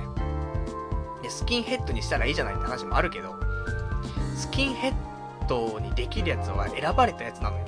あの、頭の形が、もう完全によりも多分、今髪型でなんとかやってるけど、多分丸坊主にしたら今、多分逆三角形になっちゃってんだよね。逆おにぎりくん。しかも、なんか、右と左で、ちょっと前の方の出っ張りが違ったりとか、うん、これは、スキンヘッドできないんだわ。で、あと一箇所なんか、出来物みたいにできてるし、ダメなんだよ、これ。なので、な油、油っぽいしね。だから、もうスキンヘッドできないからさ、どうにかしなくちゃなって思って AGA と思ったんだけど、その副作用よりも何何よりも、ちゃんとその薬が効いた時に起きる症状として、初期脱毛ってのあるのよ。この初期脱毛は、あのー、まあ、本来の髪の毛の抜けるサイクルとかに戻るから、あのー、薬効き始めると、最初の頃めちゃめちゃ髪の毛抜けんのよ。な、別に何もしないのにもう抜けていくみたいな。恐ろしいでしょ？それが起きるんだって。で、それを通り越すと、あの、本来のふさふさになってくるらしいんだけどさ。だから、それ起きちゃったら、いや、仕事行けないじゃん。ね今よりスカスカになるんでしょ？いや、無理だよねって思うから、いや、ちょっと AGA 無理だなと思って。なんで、あの、これは、あの、次ね、えー、仕事を辞めて、で、っと数ヶ月ゆっくりしようと。いうことになったら、やります。ね、なんで、えー、ぜひ AGA のレビューを聞きたいなって思っているリスナーの皆さんは、ね、パルナイト早く仕事辞めてくれとね、願っていて、いただけるとね、あの、早めに実現するかなと思うんですけども、で、その時にね、一回もう丸坊主にしちゃって、で、俺が丸坊主にしたらどんな感じになるのかなっていうのは、その時に一回確かめつつ、で、AGA、ね、試そうかなと思ってますんで、その時は、ね、だからまあ1ヶ月ぐらいで生えてくるっていうから、まあでもね、ある程度髪の毛伸びるのって考えたら、まあ2ヶ月ぐらいかけたら、まあ多少なりとも、見られる髪型にできるかなと思うから。まあ、ね、2ヶ月、3ヶ月、まあ、仕事をせずに、ね、家の中で引きこもって、ね、そんなことをしたいなというのがちょっと一つのね、まあ夢ではないですけどもね、考えてますけども、やっぱ髪の毛がね、あると自信持てるよ。本当に。だって、何を気にしなくても、みんなで一緒に、ね、温泉とか行けるでしょ。プールも海も行けるよ。で、運動もできる。ね。で、泊まりとかも行けるよね。全部行けないんだから。本当は。だからそういうの辛いし。ね、ディズニーランドすら行けないよ。あの、ジェットコースターとか乗ることになっちゃったら風が強いんだから。そんなこと考えるとさ、で、あとはね、考えてよ。もう朝のスタイリング。もう毎日何分かけてる。それを毎日やってんだから。じゃあ、1日ね、10分15分スタイリングに時間かかるとするよ。かける365日よ。それが何年続いてんのよ。もう超無駄な時間。それが髪の毛が生えるだけで、たった3分5分になるかもしんないよね。そういうことよ。ね。そんなんで、ただ、現実は髪の毛がもうどんどん減っていると。どうしたらいいのということなんですが、あの、やっぱりそのね、首の、ね、首が痛くて、で、首の血流が悪いんで多分。それで頭皮の方に栄養もいかず、血流も良くなく、それで、どんどんどんどん、その首の激痛が、なんか長引けば長引くほど、頭皮に影響が出ているんじゃないかなと思って。でもなんかその感じはすごいあんだよね。首が痛い痛いって言い始めてからどんどん髪の毛薄くなってんのよ。なので、もう先に AGA 無理だったら、首をね、なんとか直したいと。まあ、普通に実生活にも影響出てるからさ。今はね、あのー、朝早く起きてるからさ、夜眠れるけどね、首が痛くても。でも無職の頃はさ、なんか別にそんな、いつも睡眠不足ってわけではないからさ、なんか全然夜寝つけなくてさ、っていうのは続いてましたけど。だまあね、またそうなっちゃうかもしれないからね、今のうち、寝れるうちにね、なんとか首直したいなと思って、で、今日、マッサージに行こうと思ったのよ。これ首とか肩とかさ、多分、あの、ストレッチとかすればいいのかもしんないけど、それでも限界はあってさ、で、人間の体って、あの、なんだろ、メンテナンスって、なかなかできないんだよね。するのは、やっぱり、人に何かしら、ね、力を加えてもらわないと、人間の体って本来多分メンテナンスできないようにできてんのかなと思って。なので、あの首とか肩とかね、ちょっと、あの気持ち程度でも、なんかマッサージしてもらえたりとか、整体とかでちょっと良くなったらいいなと思って、えー、今日行こうかと思っていたわけ。で、実際に行ったんだけど、なんかやっぱみんな疲れてんのかね体ボロボロなのかわかんないけど、なんかお目当てだった場所行ったら、いやもう今日いっぱいなんです、つって。今日もう、この後も予約で全部埋まっちゃってます、とか。そんなんで、まあね、そういう休日だからってのもあるかもしんないけど、でも、ね、もうちょっと、何時からだったら入れますよとかっていうのがあるのかなと思ったら、そんなんなくて、今日もういっぱいです、つって。あ、そうですか、つって。じゃあちょっとまた改めます、つってさ。で、まあそんな話になったから、ちょっと来週、ちょっと行ってこようかなと思うんだけど。あの、そしたらまたね、行った時のちょっとお話ししたいなと思うんだけどさ、あの、首はね、ほんとあの、ちゃんとしとかないといけないらしいからさ、あの、なんだろうね、やっぱり精神的なところに来るらしいよ、首は。肩は、やっぱ体全体に来るけど、首は精神よ。なんで、あの、本当にちょっと首をね、なんとかしたいなと思ってますというお話よ。で、結局今日、そんなんで AGA も行けず、マッサージもできず、ね、そんなんだったんで、あの、でもなんか、アクション起こしとかないと、あの、このハゲ、どうにもなんないからさ。で、えー、私、先ほど Amazon の方でね、えー、ノコギリヤシ、のサプリをね、昔あの、リスナーの方に、ノコギリ足いいよっていう話を聞いて、試していたんですが、あんま実感なくて、やめてしまいましたけども、あの、もう一回飲みます。ね。なんか一番副作用とかも特になく、まあ、ほぼね、なく、あの、いいらしいので、ノコギリ足と、ね、いうことで、えー、明日届くらしいのでね、まあそれを飲んで、なんとか1週間持ちこたえようかなと、そんなことを思っておりますよというお話でございますと。じゃあ、あとは、えー、お便りを読んでいこうかしら。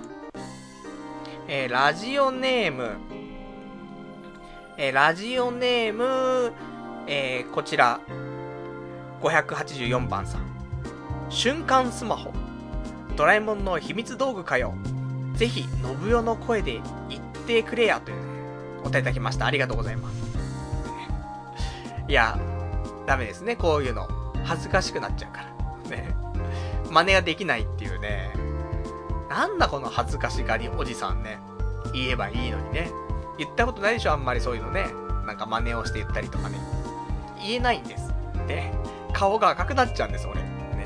なので言えないんで、皆さんは、あの、俺の代わりにね、えー、瞬間スマホってね、信代っぽく言ってくださいと。ね、ことでございますと。あとは、えー、ラジオネーム羊がいる水族館さん。まあ、もうこれ以上は言わないけど、交通事故には気をつけてなっていうね、お答えいただきました。ありがとうございます。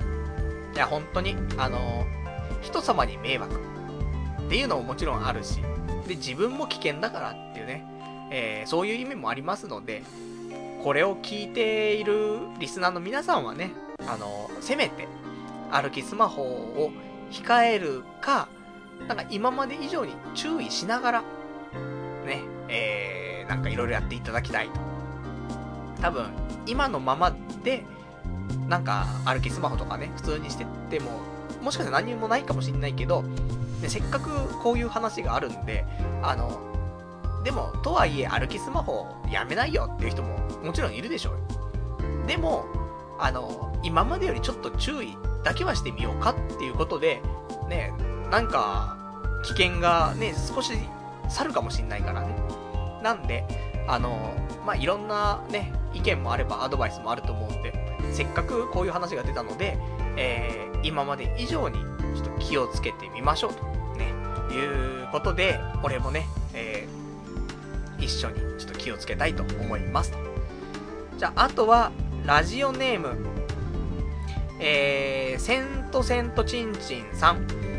公開収録の内容なのですが、ハルさんの集めたポケモンを来場者が1人1匹ずつ好きなのを博士に送って飴にする、チュッパチャップス大作戦をしてみてはいかがでしょう考えただけで面白そうで悶絶しますっていうね、お手だきました。ありがとうございます。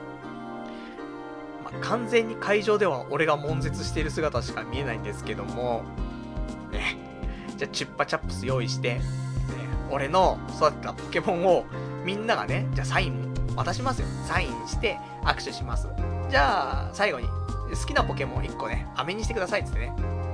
ポケモンは、ね、ゲットします。で、いろいろ進化させたりとかして、ポケモンね、まあ、持ってられるんだけどもね、このポケモンっていらなかったら、博士に送るっていうのがあって、で、博士に送ると、そのポケモンの一番初期段階だからまあ、なんだ、ポッポっていう鳥みたいないいんだけどさ、ポッポとかがどんどん進化、3段階ぐらい進化するんだけど、ね、えー、3段階ぐらい進化してるポケモンを博士に送ったとしても、結局、なんか、飴がもらえるんだけど、それはポッポの飴がもらえるのね。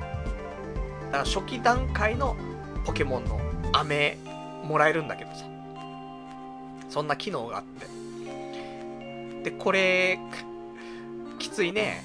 俺が育てに育てた一番強いポケモン、ね、リスナーの人が選んで、博士に送るってピッてやったら、ね、〇〇の飴をゲットしましたっすね。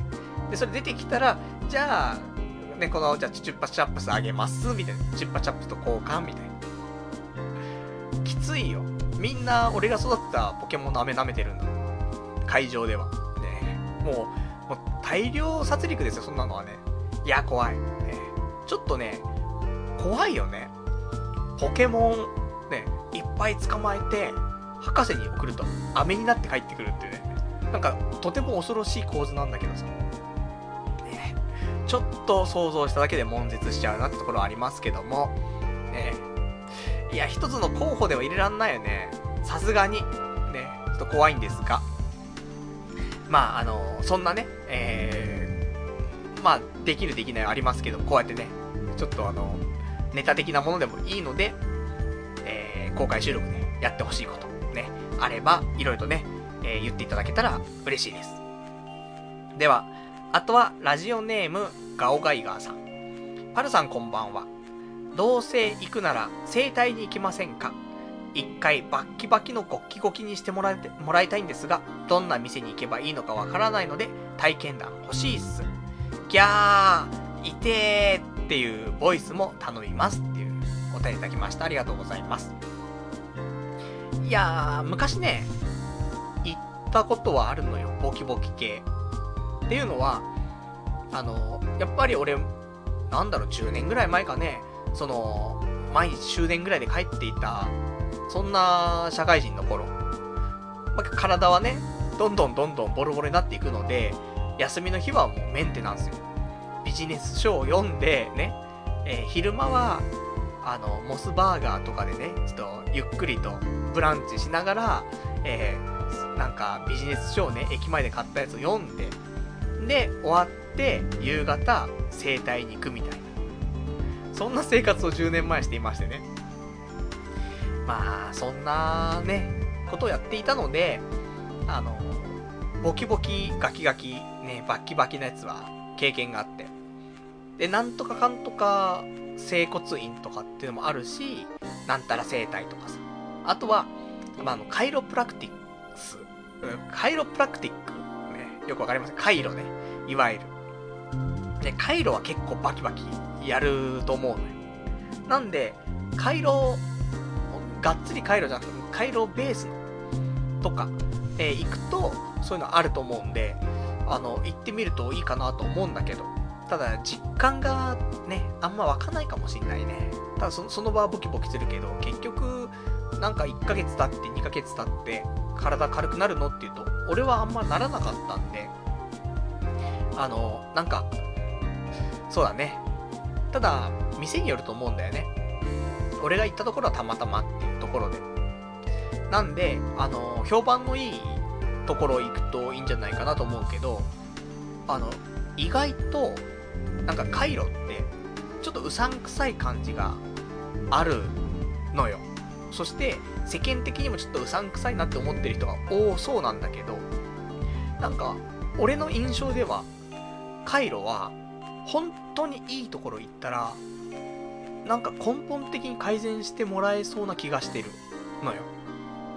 なので、あの、ちょっと、どうなのかなっていうのもあるし、ちょっと怖いところもあるよね。本来、鳴らしちゃいけないの鳴らしちゃってるし、なんだけど、あの、まあ、だから結局なんか、根本は一緒な気はするんだよね。生態とか針とかさ、そういうのも全部含めてさ。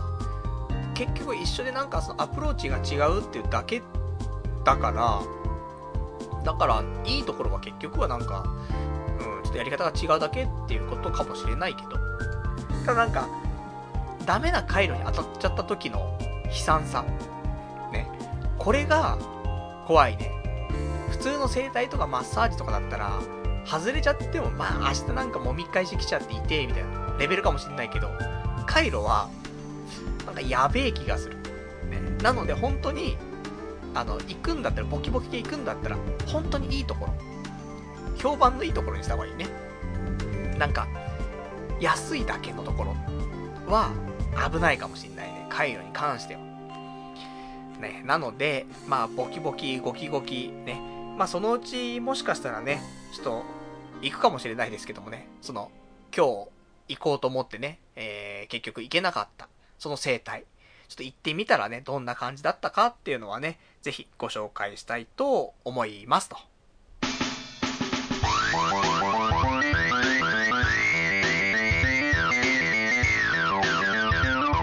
童貞ネットアットエドラジそれではね、お時間ほどときましたからね、お別れのコーナーしていきたいと思いますと。で、お別れのコーナーはね、えー、まあ、今日読めてないお便りだったりとか、まだお話できていない、ちょっとことだったりとかをね、つらつらと、えご紹介していきたいと思うんですけども、じゃあ他今日喋っておきたいこと先に言っときましょう。そう。首が痛い話なんだけど、なんかね、自分で首の後ろをなんかマッサージしまくってた時期があるの。多分その無職の頃ね。本当に痛くて眠れなくて常になんかマッサージしてたんだけど、したら首の後ろがなんかもうふにふにになっちゃってさ。で、今も結構ふにふになの。なんか変な感じになっちゃって多分ね。よくわかんないけど。昔はもっと張ってたんだよ。張ってたっていうかなんか、筋肉があった気がするんだけど、なんか筋肉じゃないんだよ、もう。で、これなんかあんまり、これが、ちゃんと頭を支えることができてないのかなって、その原因なのかなと思って、ちょっと私考えまして、首の後ろの筋肉つけるためにはどうしたらいいのかと。で、これは、あの、なんだろう、なんかロックバンドとか、ね、ライブとか見に行った時にさ、みんな頭振ってるじゃない？ヘド、ヘヘドバンみたいなさ。あれを適度に首の後ろに筋肉がちゃんと動くぐらいの、ちょっと速さだけを求めたヘドバンすることで、ちょっと首の後ろの筋肉って鍛えられんじゃないかなと思って。や、やりすぎるとムチ打ちになっちゃうじゃない？そうじゃなくて、なんか、小刻みに、その、頭を振ることによって、あの、首の後ろって結構張るんだよね。で、これをちょっとちょこちょこやっていって、ちょっと首の後ろの筋肉つけようかなと思って。そうするともしかしたら、あの多少、なんか首の痛みってなくなるのかなとか思ってさ。ちょっといろんなことを考えてますけど、まあ、そのぐらいね、首の痛み以上に、ハゲがどうにもならないんでね、あのまずはちょっと首をなんとかして血流良くして、それで本当にダメだったら、AGA ね、まあ、仕事を辞める覚悟でね、2ヶ月間お休みくださいってね、そんなんで、まあ無理なんですけどもね、じゃあ辞めさせていただきます。理由はって、あの、ハゲ直すためですって。その代わり、あの、職場で帽子かぶってていいんだったら、まあ、やめませんけど、みたいな。そんなんなっちゃうからさ。カツラかぶってっていいですか？みたいな。カツラもかぶれないからね。恥ずかしいもんね、やっぱり。あの、俺も人の目気にしちゃうタイプだから、多分。ね。なんで、カツラとかっていうのはちょっとね、そこまで開き直れないなと思うんだけど。まあ、そんなね、ところでございますと。じゃあ、あとは、えー、今週のポケモン GO の話いや、さっき十分しただろって言うかもしんないけど、あの、現状の報告だけ。えっ、ー、と、レベルは今21になりましたと。で、えー、レベルの上げ方とかに関しては、えー、パルナイトのオフィシャルウェブサイト、ね、こちらの方で確認できますので、童貞ネットからね、えリンクもありますし、パルナイトって検索するとね、え公式サイト出てくるかと思いますんで、そこから見ていただくと、ちょっとね、ポケモン GO をやるにあたっての、えー、少しプラスになる知識が得られるんじゃないかしらと。まだ1個しか更新してないけどね、あの、今まで得てきた情報をね、あの、少しずつまとめていきたいと思いますんで、よかったら見てやってくださいと。で、あとポケモンの話としては、えー、土曜日、上野公園に行きまして。なんか、あの、いろいろと話が出ていて、世田谷公園とか、駒沢公園とか、ね、駒沢公園？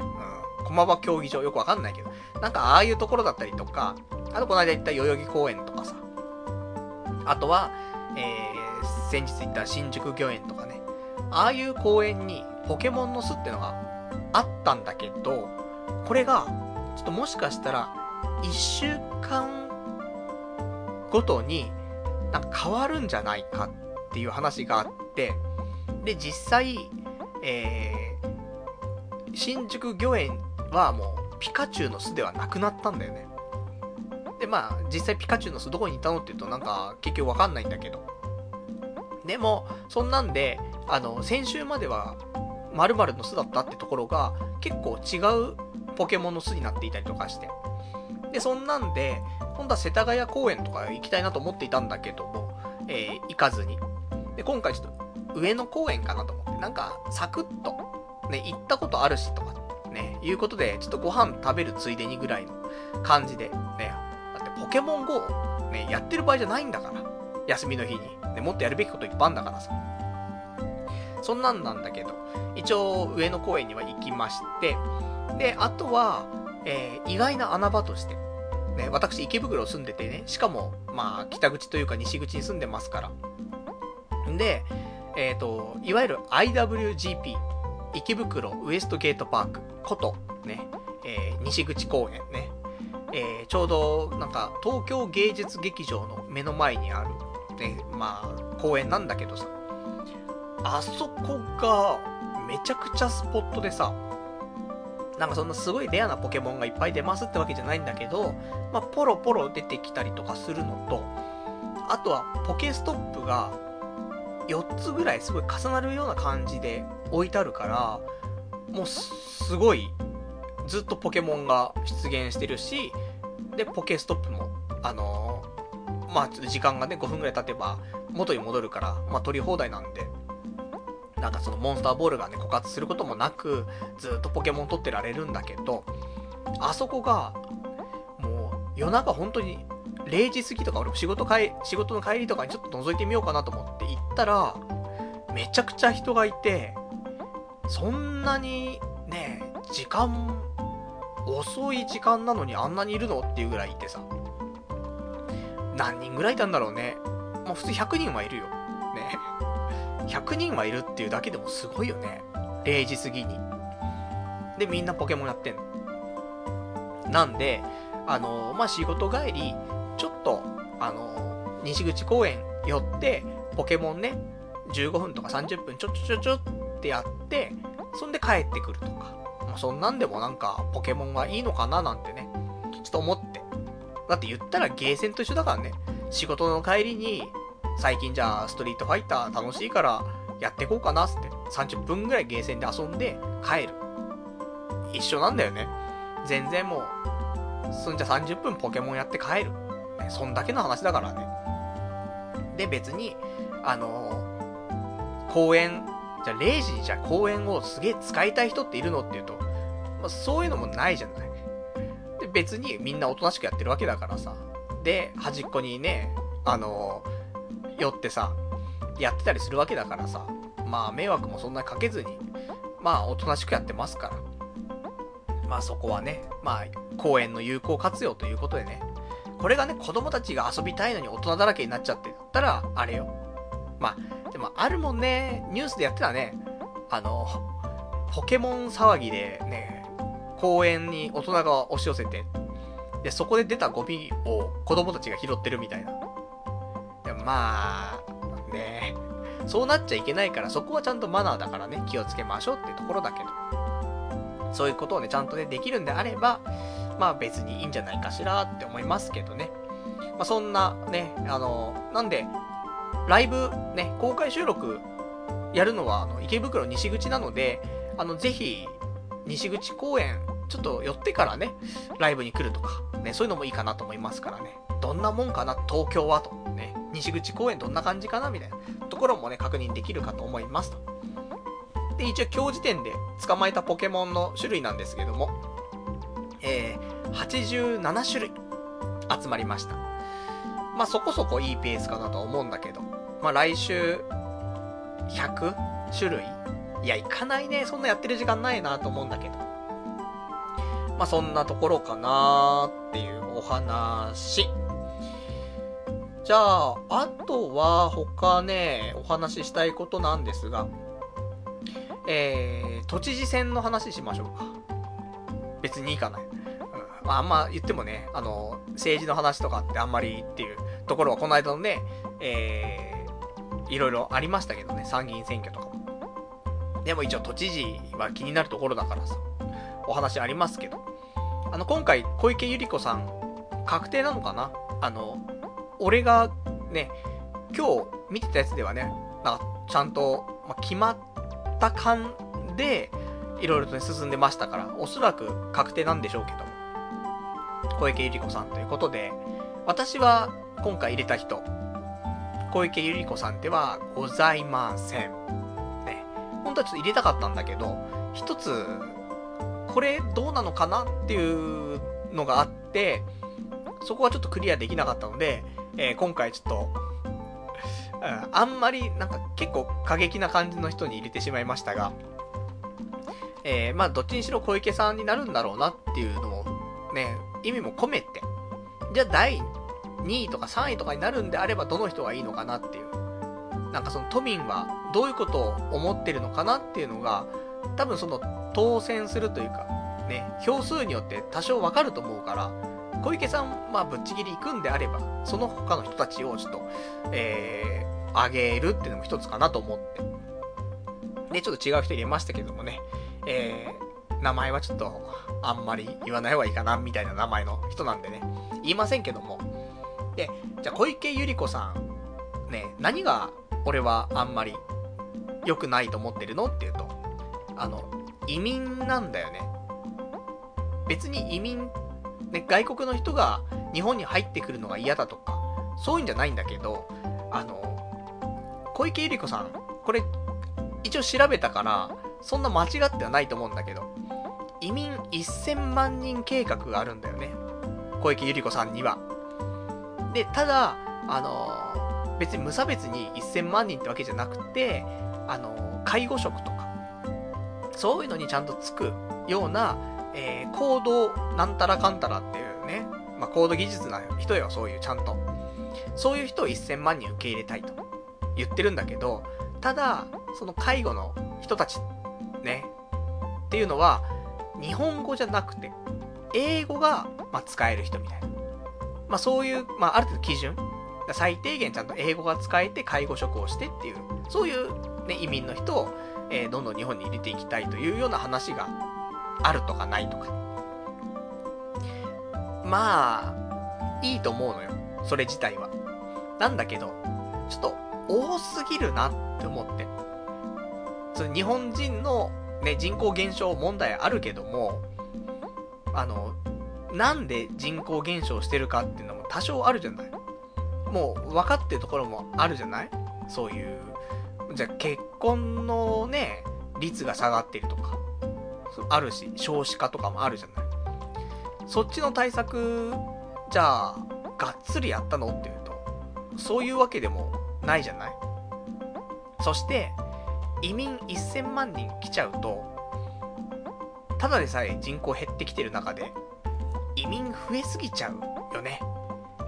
いや、100万人とか行って300万人とか、無理して500万人とか、ね、だったらまだ、まあわかるなっていうところあるけど、1000万人ってなると、日本人このまま普通に減少していくじゃない。で、今ね、ざっと1億人ぐらいでしょ？多分10分の1が外国人になるわけじゃん。でも今、飲食店とかコンビニとか、そうチェーン店とか行ったら、大体外国人の人が働いてるでしょ。今、まだその1000万人受け入れてない状態でそれだからね。介護職で来るとは言っても、絶対、じゃあ1000万人介護職するわけじゃないじゃない。他の仕事もするじゃない。したら、多分、うん、結構な人数だと思うよ。その時に、なんか、今でも、なんかあんまりちゃんと体制整ってない中で、外国人の人多くなりすぎちゃってる感があるのに、これわかんないよ。その、他のね、えー、関東だけなのか東京だけなのかわかんないし、他の地域だとどうだったかわかんないけど、俺が普通に生活してる県内では、ちょっともう、多いって思うぐらいなんだよね。これ以上多くなったらちょっと多いかなって思う中で、そういうのが、話があるから。だからもう少し、あの、なんだろう。うん、考えてほしいなと思って。ね。そんなことを考えると、ちょっと無条件に小池さんがいいとは言えなくてさ。で、そんなんで、えー、全然違う人に入れましたっていう話。まあ、特にね、池袋はね、中国の人が多かったりとか、ね、するから、なおさらなのかもしんないけどね。あの、すごく、俺が行くような、ね、チェーン店とかだと、まあ、絶対に、ね、あの、ウェイターさんみたいな人は、外国人だもんね。コンビニ行っても、どこ行っても。これ以上日本人、まあでも日本人の人はね、もう、そういうコンビニとかで働かなくなってきちゃってるからね。飲食店でもね。じゃあ逆になんか、今までバイトをしていた人たちって、どこ行っちゃったんだろうって思うけどね。学生とかね、昔は高校生とか大学生とかね、コンビニとか飲食店で働くことが多かったと思うけど、そういう人でどこ行っちゃったんだろうね。よくわかんないんですね。まあそんなことをちょっと今日ね、まあタイムリーな話だからね、言っときましたということ。じゃあ、あとは、えー、他今日喋りたかったこと。あの、ふとね、ちょっとネットでどっかで見て、えー、ああ、そうだなと思ったことなんだけども、優しいと、おとなしいは違うよっていう話。なんかね、女にモテるモテないとかで、なんか優しいだけじゃモテねえよとか、ね。優しいだけで恋人に発展しないとかさ。なんか俺は優しいんだけどなとか、ね。いろいろあると思うんだけど。優しいっていうのは、モテないがイコールじゃないだと思うのよね。優しかったら多分、モテるのよ。で、俺たちの優しいっていうのは、おとなしいってだけでさ、あの、あんまり人に害を与えなかったりとか、ちょっと、優しいかもしんない。本当に。だけど、モテるやつの優しさって、本当に優しいんだよね。だから、あの、ちょっと優しい、おとなしいやつってのが、俺たちの言う優しいになっちゃってないと思って。だから、あの、もちろん、ね、あの、優しいだけじゃモテないよっていう人いるかもしんないけど、多分そんなことなくて、本当に優しかったらモテるよっていう話。ね。ただ俺たちはおとなしいだけ。ね。そんなことなんじゃないかななんていうことをね、思いましたってお話。じゃあ、あとはお手いただきました、ラジオネーム、えー、589番さん。チャイナマッサージで、えー、チンコもバッキバキにしてもらおうぜというお便りいただきました。ありがとうございます。ね、もう首がバキバキ言ってるかと思ったら、チンコがバキバキになっているっていうね。なんかやっぱり、あのー、男性が入れないようなマッサージってあるじゃない？そのなんかアロマなんとかとかリンパなんとかとかさ。女性専用サロンみたいなのあったりするから、一応ね、あの、マッサージスペース、池袋スペース、男性とかでやると、だ男性向けエステみたいな。ね。なんかやっぱエロいの出てきちゃうんだよね。いや、そうじゃねえんだけど、みたいな。男性でもいける、そういうなんか、ね、リンパ系とか、なんかやっぱ首、ボキボキもするんだけど、なんかコリコリもしてんのよ。そのリンパが張っちゃってるというか。なリンパ系のマッサージとかもしてもらいたいなと思ったんだけど、そうするとね、やっぱり女性専用が多いから、その調べると、うん、なんかちょっといかがわしいの出てきて、そうじゃねえんだよと。でもむしろ、本当に施術ができてうまいところで、プラスアルファ、エロいのがあったら、それは最高だと思うけどね。で、体も軽くなったなーって。で、チンコもバキバキだったのがね、これでなんかスッキリしました、みたいな。そんなんなったらいいんだけど。でもまあそういうんじゃなくてね。あの、普通に首を楽にしてほしいと。で、ちゃんと頭皮に栄養がいくように血流良くしてほしいというだけなんでね。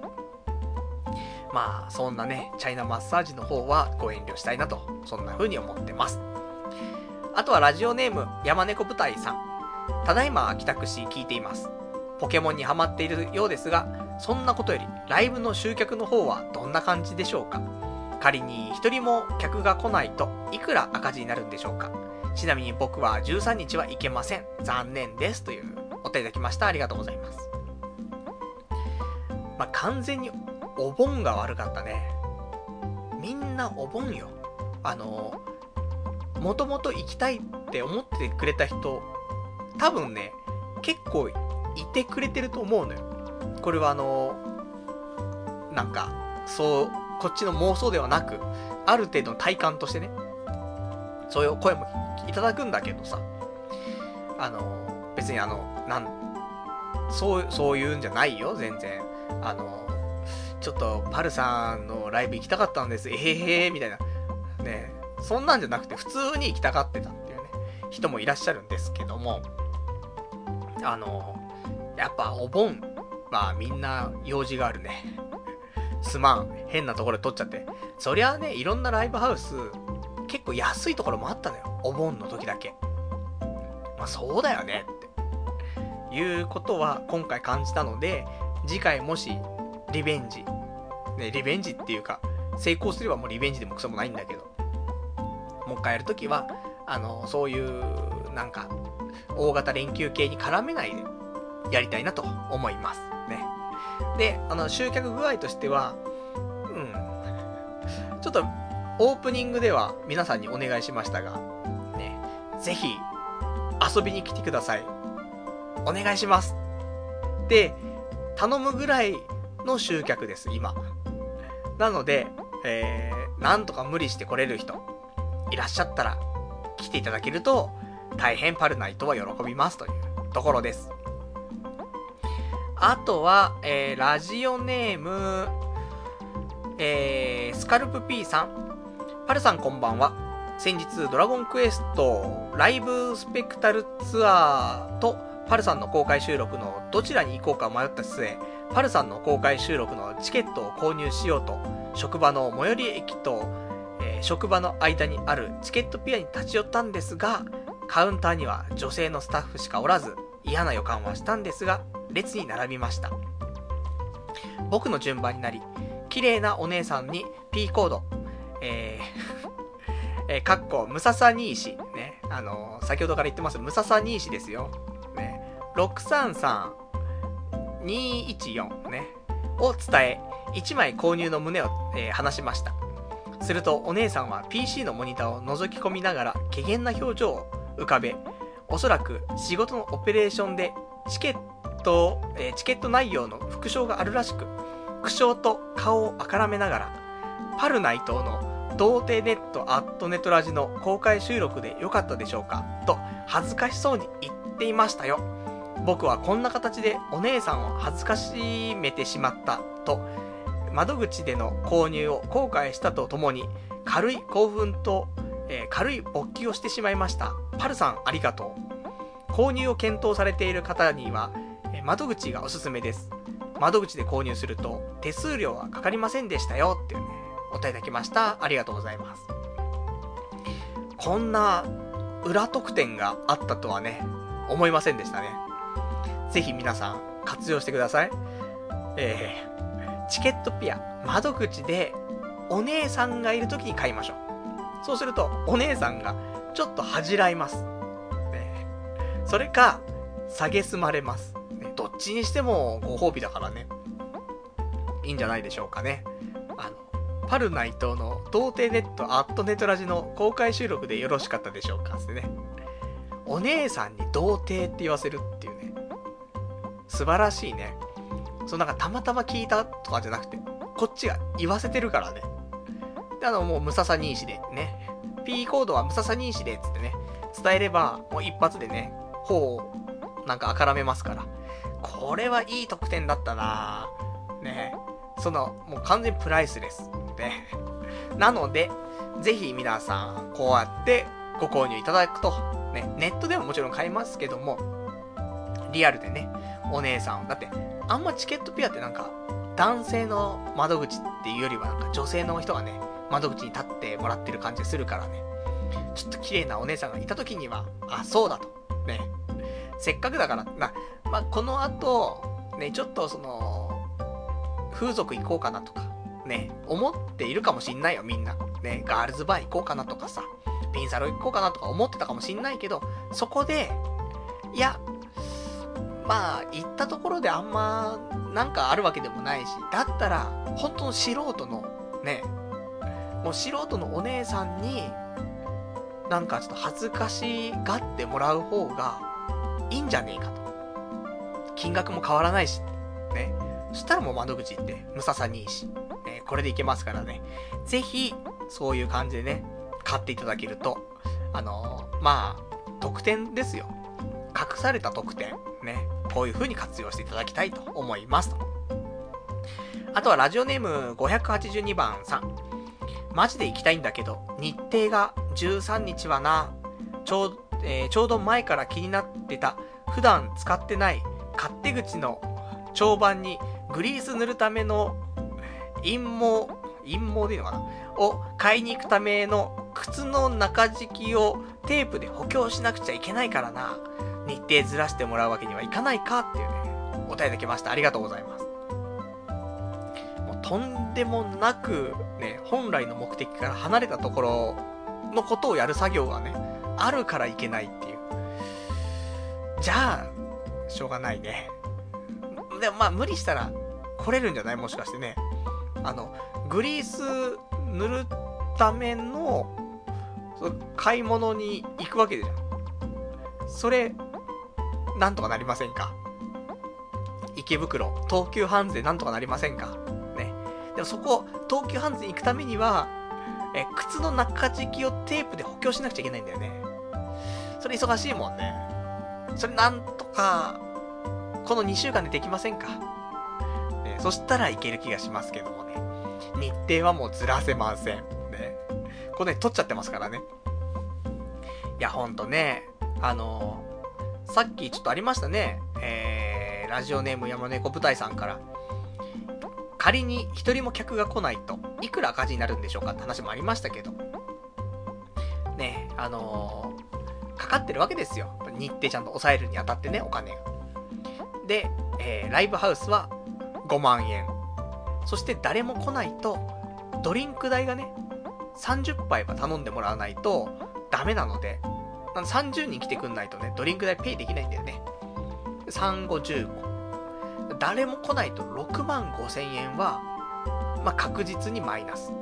で、まあ、今の時点でね、あの、チケットはね、ちょっと買って、買ってはいただいているので、まあ、まだそこまでいかないんですけどもね、これからどんだけ伸びるんでしょうかと、ね、あの、期待してます。あの、1ヶ月あるかなと思って、毎日1枚ぐらいずつ売れてってくれれば、ね、あの、いいななんて思ったんだけど、そんなことはなくね、えー、まあ毎日チケットピアアクセスしてね、チケットの枚数確認しても変わらないなと思って。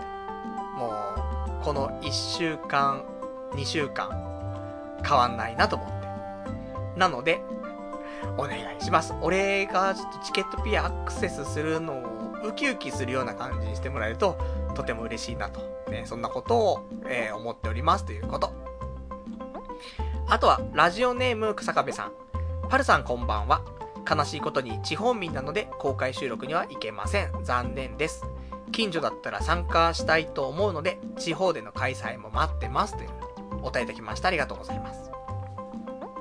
そうだね。あの、意外と、ね、ポッドキャストって、まあ、全国で聞けるじゃない。まあ、言ったら全世界で聞けるじゃない。だから、リスナーの人って散らばってんのよ、すごくね。都内だけじゃなくて。だからこそね、旅行とか行ったら、ね、その旅行先で集まってくれたりとか、そういうのもあったりするわけなんだけどさ。やっぱりこうやってね、うん、公開収録とかってやると、まあ、ね、散らばってるのが、本来はね、なんか全国にね、このラジオを聴いてくれてる人が広がってるっていうのはすごく俺は嬉しかったんだけど。でこういうのを開催すると、分散しちゃってることが、ちょっとね、裏目に出ちゃうなっていうのはあるんだけど。でもかといってね、その地方の方で、なんか旅行行くついでにトークライブっていうのもさ、都内でこんだけ人が集まりづらい中でね、地方じゃ、できないよね。いないよ。そんなに人が来てくれないから。それはやっぱし、オフ会ね、になっちゃうと思うんで。なんでね、まあまあ、あの、もっと俺がメジャーになったら、ね、もう、こんだけおじさんでメジャーになれないんだから、もうなれないよってね、ありますけどもね。まあそれでもね、少しね、あの、もう頑張って、ね、その上で、どこかもう少しで、えー、まあ旅先なんかでね、そういうの開催できたら楽しいかなとも思っておりますんでね、いつか、ね、まあでも、関西とか、ね、東京っていうのは結構きついと思うんで、せめて関西とか、ああいうところにすれば、まだ来やすくなったりとかあるかもしれないんで。まあそんなんでね、えー、次回開催もね、ちょっと踏まえ、ね、これからちょっと、ライブについて、公開収録についてはね、ちょっと考えていきたいと思っておりますと。あとは、えー、ラジオネーム580番さん、えー、パルさん、やっと言ってくれましたね。来てくれと。これでやっと僕も決心がつきました。3月13日は、じゃあ、8月13日は、ソープで童貞捨ててきますっていうね、お便りきました。ありがとうございます。いや、ソープじゃなくてこっち来てくれよ。ね。あの、やっと俺も言いましたよ。来てくれって。うん。で、ね、ラジオネーム580番さんも決心がついた。お、来てくれんのかな？ね、ソープで童貞捨ててきますっていうね。さすがだなって。この流れね。あの、でもぜひ、あの、昼間、ね、日中、童貞捨てて、その足で、公開収録来ませんか？ね。先週までは、こうやってポッドキャストで聞いてるのは、童貞の頃だった、その、580番さんだけど、ね、もう、その日はもう、童貞じゃない、ね、非童貞の状態で、で、生の俺のこのトークを聞くという、この素晴らしい流れ。ね。ぜひそんなのをね、やっていただけたら嬉しいなと、ね、思います。ただ、あの、もし、公開収録来れなくても、あの、ソープはじゃあ、行ってくださいね。あの、それはそれで、あの、ソープ行ったら、ライあのトークライブ来なくても、あの、掲示板にお便りください。そしたら、あの、その、当日、公開収録の時にそのお便り読めるから、ね。そういうのをいただけたら嬉しいなと思います。ね。ありがとうございます。あ、あと、ラジオネーム579番さん。パルさん、今日振られました。慰めてくださいっていうお便りできました。ありがとうございます。辛いね。夏だけにね、8月1日になってしまいましたけどもね。厳しいね、この、夏、もし振られなかったらね、いろいろと考えてたでしょ。今後どうしていこうかなとか。ね。夏だし。いや、厳しいよね。でも、まあ、なんとも言えんね。あの恋ができるだけいいじゃないっていう話もあるけど、もう当人はそんな話じゃないしね。で、実際、恋してる人は、うん、それ以上のことをやっぱり求めるからね。まあ、辛いところですね。ただ、全くここ何年もなんか恋ができていない、ね、状況が私は続いてますから、なんか恋に、ね、なんか映っているっていうか、ね、恋ができてる状況がまず羨ましいなと思うんだけど、ただ振られちゃったりとかするとね、もう、無理だよね。落ち込んじゃうもんね。でも、それでも明日はやってきてしまって、ね、学校なり仕事もやってきてしまうわけでね、まあ、辛いと思うんですけども、そんな時はもうひたすらポケモン GO、ね、やりましょう。ね、そして、8月13日の公開収録、来ましょう。ね、実際に慰めますよ、そしたらね。あのー、俺を見て、ね、なんか、うん、あいつ滑稽だなって思いながら、ね、会場で笑ってもらって、なんか、俺が振られてたのもな、ちっちゃかったなって。ね。あの人は、あんな年になって、ハゲ散らかして、それでも、ね、なんか、ライブハウス借りて、なんかやろうとしてて、ね、それに比べれば、ね、まあいいかな、みたいな。じゃあ帰りソープ行こう、みたいな。なるかもしんないし、ね。西口公園行ってポケモン取って帰ろう、みたいな。なるかもしんないからね。まあ、とはいえ、あのまあ、引きずっていいと思うね、俺はね。あの、恋愛、次の日に忘れちゃうっていうような恋愛は恋愛じゃないからね。あの、いいんじゃない ?1 ヶ月ぐらいちょっと引きずってさ。で、えー、できればね、そっからまた新たな一歩をね、踏み出すと。まあ、人間をね、一つ大きくしてくれると思うよ。あの、何でも。正直、俺、その、女性と付き合ったことあるけど、付き合ってなかったらって考えると怖いもんね。付き合ったことで、すげえ、発見があるじゃん。わかんないけど、やっぱりな、人間何事も経験しないとね、学べなかったりするのもあるからさ。だから、人を好きにならないと、わからないこととかっていうのもあると思うんだよね。そういう意味で、まあ、プラスにはなるよね。糧にはなるからさ。ちょっとその糧にするための期間をね、1ヶ月ぐらい。で、あと友達と飲みに行ったらいいじゃない。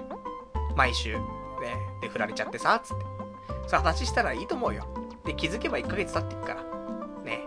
んで、夏が終わる頃にさ、もしかしたらまたね、新たな出会いがあるかもしんないけど、まあそんなにね、好きだった子をすぐ忘れられるってわけじゃないからあれだけど、ね、あの、過去は過去と切り捨てるんではなく、まあちゃんと消化して、自分の中に、ちゃんと、なんか、ね、置いといて、その上でね、次に進んでもらうのがいいんじゃないかなと思いますんで。まあ、当分は、ね、えー、静かにしてましょう。ね。それで、えー、なんとか立ち直るまでね、えー、踏ん張りましょうってことだね。あとは、えー、ラジオネーム、羊がいる水族館さん。パルさんにボディーブローが来るときは、熱を持って喋ったときじゃなくて、何かをディスったときだよっていうね、お手できました。ありがとうございます。まあそうだね。だ熱が入るっていうことは、俺と好き嫌いとか、なんか、いつもは言うほどそんなに、ね、言わないんだよ。多分。いいとか悪いとか、ああだこうだって言わないで自分のことだけ言うんだけど、ちょっと熱が入ると、いろんなこと言っちゃうんだよ、多分ね。で、ディスっちゃうんだよね。だからそういう意味では、ね、あの、熱を持った瞬間にディスり始めるんだよね。アニメとかもそうだもんね。なんか熱を持って喋るとさ、作品のバッシング始めるじゃない。だから良くないんだよね。熱持ってなければバッシングしないのよ。別に、それに対してどうも思わないからさ。だから、ね。うん。あの、熱を持った時も、ディスらないように気をつけようね。でもディスっちゃうよね。熱くなっちゃってるから。ね。まあ、しょうがないね。まあ、熱くなってもならなくても、ディスらないように気をつけたいと思います。あとはラジオネーム、えー、ラジオネーム577番さん、えー、チケットピアで検索したら出てきて、わろたっていうね、お手できました。ありがとうございます。ね、ぜひ皆さんチケットピア検索してください。買わなくてもいいから。ね。検索すると面白いから。ね、P コード。無民、あれ？なんて言ってた俺？もうね、覚えてませんけども。633214ね。えー、無耳にし。ね、よくわかんないですね。変な覚え方？ね。あんだけ言ってて、みたいな。ね、そんなところでございます。あと、ラジオネームさくらさん。スタート前のトーク、もったいないなっていうね、お便りいただきました。ありがとうございます。そう。スタートする前。ね。えー、これは今、ポッドキャスト聞いてる人はね、普通に始まったと思うんですけども、リアルタイムはね、気持ち、ちょっとだけ喋ってるのでね、あのーどうでもいい話。で、その上で、ね、マイクのテストしながら喋ったりとかして、そっから、あの、スタートするんだけど。なので、あの、あんま大した話はしませんけども、たまにね、あの、どうでもいい話するので、まあ、よかったらリアルタイムもね、たまには聞いていただくと、もしかしたらちょっと面白いこと言ってるかもしれませんよってとこだね。あとは、えー、ラジオネーム、えー、セントセントチンチンさん。パルさんこんばんは。8月13日の公開収録までまだ時間があるので、まだチケットを買うお金を、えー、また、またチケットを買うお金を貯め始めました。そしてお金は順調に貯まって、えー、無事昨日、シン・ゴジラの MX4D 上映のチケットを購入しました。ゴジラ映画は初めてだったのですが、さすが庵野監督。展開も緊迫感があり、非常に面白かったです。ゴジラもいい具合に、えー、気味が悪く、迫力があり、MX4D との相性も良かったです。パルさんは MX4D の映画は見たことありますか？っていうね、お答えいただきました。ありがとうございます。貯めたお金は童貞ネットの公開収録に使ってくださいね。シン・ゴジラじゃないですよ。ね。いいね。MX4D。見たことないのよ。いいなぁ。で、ちょっとシン・ゴジラ見たくなっちゃうよね。別に、庵野監督の特撮が好きか好きじゃないかっていうと、まあ別に、あんま明言できないんですけど、ただ、俺もゴジラって、テレビでやってたやつと、で、ちょろっと見たことがあるぐらいで、それもちっちゃい頃。なんか最近、全然そういうの見てないから、多分本当に20年とか25年とか、ゴジラをちゃんと映像で見てないんじゃないかなと思うんだよね。なので、ちょっと気になるよね。シン・ゴジラ。しかもその、なんか、あれでしょ ?4D って、あれかい？揺れたりするやつかいね、揺れたり、なんか、匂いが出たりするやつかね。なんか、いいね。そのぐらいのところで見たらいいよね。あそこの、新宿の歌舞伎町の中にある東宝シネマズの上、屋上っていうかさ、ビルの一番上にさ、ゴジラがいるんだよね。あのゴジラがあるっていうことは新宿はもしかしたらちょっといい感じになってるかもね。MX4D かもしんないね。ちょっと行ってみましょうか。来週あたり。ね、そんなことしてる暇ねえだろっつってね。うん、そうなんです。私にはね、まだやることがいっぱいあって。あの、グッズの方も作ろうと思ってまして。えー、まあ、でも今回は、あの、缶バッジ。これだけにしようかなと思ってます。あの、ステッカーとかいろいろ考えたんだけど、ステッカーとかあっても、貼らないっしょ。で、缶バッジもじゃあ、使うのって言ったらまたあれなんだけど、まあ、カバンにつけたりとかできるじゃない。でも、ステッカーって、つけないよね。俺つけないんだよね、あんまり。だから、よくわかんない。まあ、ね、ノートパソコンに貼ったりとかさ、車に貼ったりとかあるかもしんないけど、でもあんまないよなーって思うので、あと、貼っちゃうと剥がすとき汚くなっちゃうじゃん。あんなの貼ってらんないってなるときは絶対来るじゃない。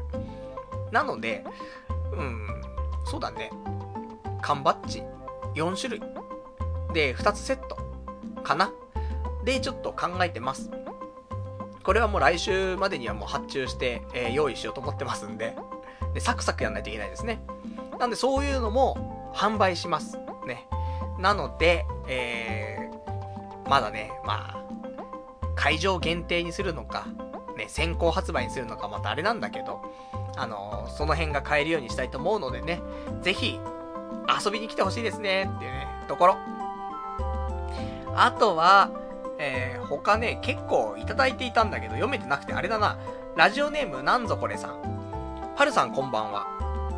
来月、奇跡的に土曜日を含む4連休が取れたので、400回記念の公開録音に名古屋から参加させていただきます。差し入れ持っていきますね。今から楽しみです。あと、先日28歳の誕生日を迎えました。ついにアラサーの仲間入りです。気持ちはまだ大学生のままですが、というね、お答えいただきました。ありがとうございます。さあ、気持ちはね、もう、ずっと学生よ。この年の35とかになっても、まだ中学生だからね。本当に、鮮明に中学校の頃を思い出すもんね。毎日毎日朝起きて遅刻しそうで、ダッシュして、ね、学校行ってましたよ。それが本当にもう、昨日のことのようにね、まだ覚えてますから。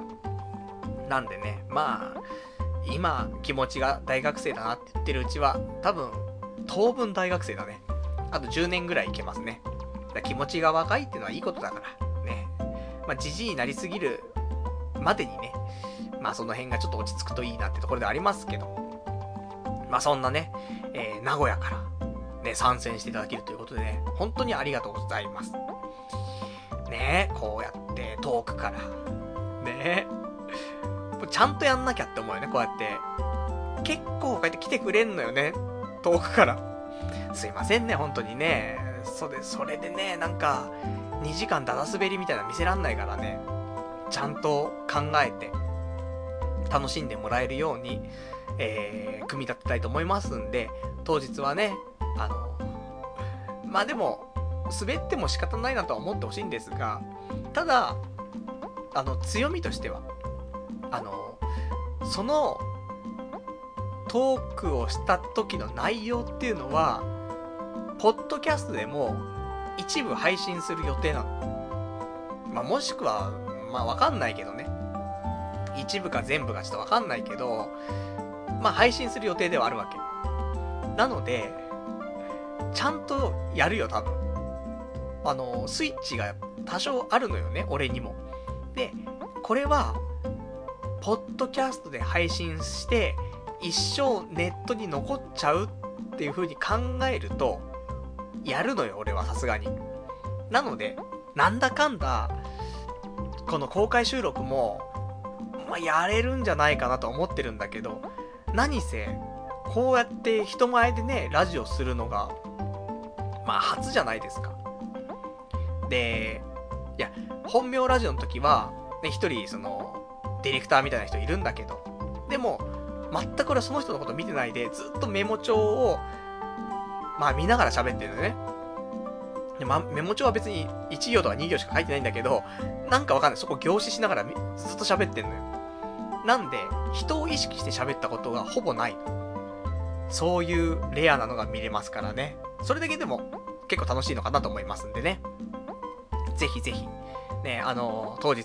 で、あの、今差し入れ持っていきますねって言っていただいてるんですけども、もちろんありがたくてね、嬉しいんですけども、あの、他のね、あのー、リスナーの方たち、ね、そういうの全然いらないんだよ。もし、持ってきてくれるよっていう人いたら、ありがとうございます。なんだけど、あの、全然そういうのは気にしないでください。ね。あの、むしろ、こっちがなんかもう渡した方がいいんじゃないかなっていうぐらいお金はもらっちゃってる部分あるので。なんでそういうのはなんか気遣い無用でね、えー、それ楽しみにね、えー、来ていただけたら嬉しいなというところでございますと。あとは、えー、これ、ちょっともう読み切れないから、何分やってんだこれ。ラ、ラストラスト。ね、ラジオネームさすらいのスロッターさん。パルさんお久しぶりです。ライブについてなのですが、パルさん以外のスタッフはどうなっているのでしょうか当日のパルさんはライブの準備が忙しいと思うのですが、入場者の整理や管理、物販の販売等どうなるのでしょうかライブハウス側が全て対応してくれるのでしょうか一人でやるにも限界があると思いますよ。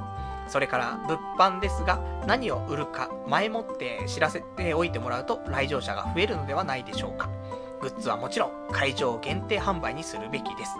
仮に余ったとしてもまた次回に回せばいいじゃないですか。今更ですが、限定グッズとチケットのセット販売も良かったかも。何のグッズを作るのか教えてください。ロゴの入ったキーホルダーとかペンケースはいらないなぁというお便りいただきました。ありがとうございます。こちらのお便りね、早めに読みたかったんですけどもね、えー、たどり着けませんでしたけども、あの、スタッフなんですけども、スタッフは、まだ、ちゃんと決まってません。ね。あの、なんか、友人でね、あのよかったら手伝うよって言ってくれた人いたんですけども、あの、ちゃんとオファーをしてなくて。だから、入り口のチケットもぎり。まあでもそこだけがしてもらえれば、あのー、いいのかなって。で、そこのチケットだってそんなな、ね、何百人も来るわけじゃないんだから。マックス50人なんだから。ね。したら、そこで一緒に、あのー、物販もやれるかなとも思うし、あのー、一応なんかライブが、ライブっていうかね、その、えー、公開収録終わった後、え物販とかできるらしいのよ。先にやってもいいし、後にやってもいいし、みたいな。なので、まあ、最後別に物販、俺がやってもってところはあるんだけど。ね、でもね、その待ってる間暇じゃない？オープンしてから30分間。ね。なので、その間とかは物販買えるようにしといた方がいいのかななんて思ったりはするので、まあそこはちょっとうまく考えたいと思いますけども。じゃあ、一応今回、いや、わかんない。どうなるかわかんない。いや、もうこうしときましょう。ね。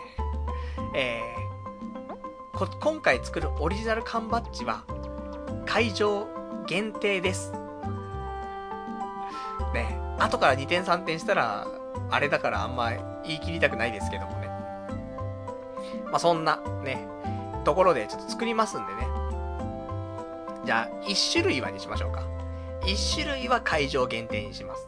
ね。あとは、ちょっと、他でももしかしたらネット販売するかもしれないですが、先行でね、ネット販売するっつったってさ、その準備もあるからね、すぐにできるもんではないので、あのー、まあまあ、そういうスタンスでね、違ったらごめんなさいみたいなね、ところですけども、あなんで、えー、来てほしいなっていう、ね、いろんなちょっと餌をまいて、ね、ちょっとでも来てもらえるような、ね、えー、ところにできれば嬉しいなと思っておりますよと。じゃあ他にもちょっといろいろお便りはいただいたんですが、えー、もう長くなりすぎちゃって。で、明日も皆さんね、いろいろあると思いますし、私も、ね、私も、ありますね。来週からね。忙しい、まあ、1週間が始まりますし、あとは、全然だから、アニメが見れてないのよ。まあ、多少見てるよ。ね、人並みには見てるんだけど、まあ、言うほど見れてなくて。ポケモンあるし。で、公開収録あるし。グッズ作んないといけないし。準備しないといけないし。ね、そんなんで、ちょっとバタバタと、これから2週間はするかなと思うんですが、まあ頑張っていきたいというところで、ぜひぜひ、えー、公開収録、ね、8月13日、来ていただけたら嬉しいなというところでございます。あ、そんなわけで、えー、今日この辺でということでね、来週は8月の7日の日曜日の23時から、ね、また1時間程度、ね、1時間程度、かっこ2時間半みたいなね、よくないよ。長い。長い、本当にね。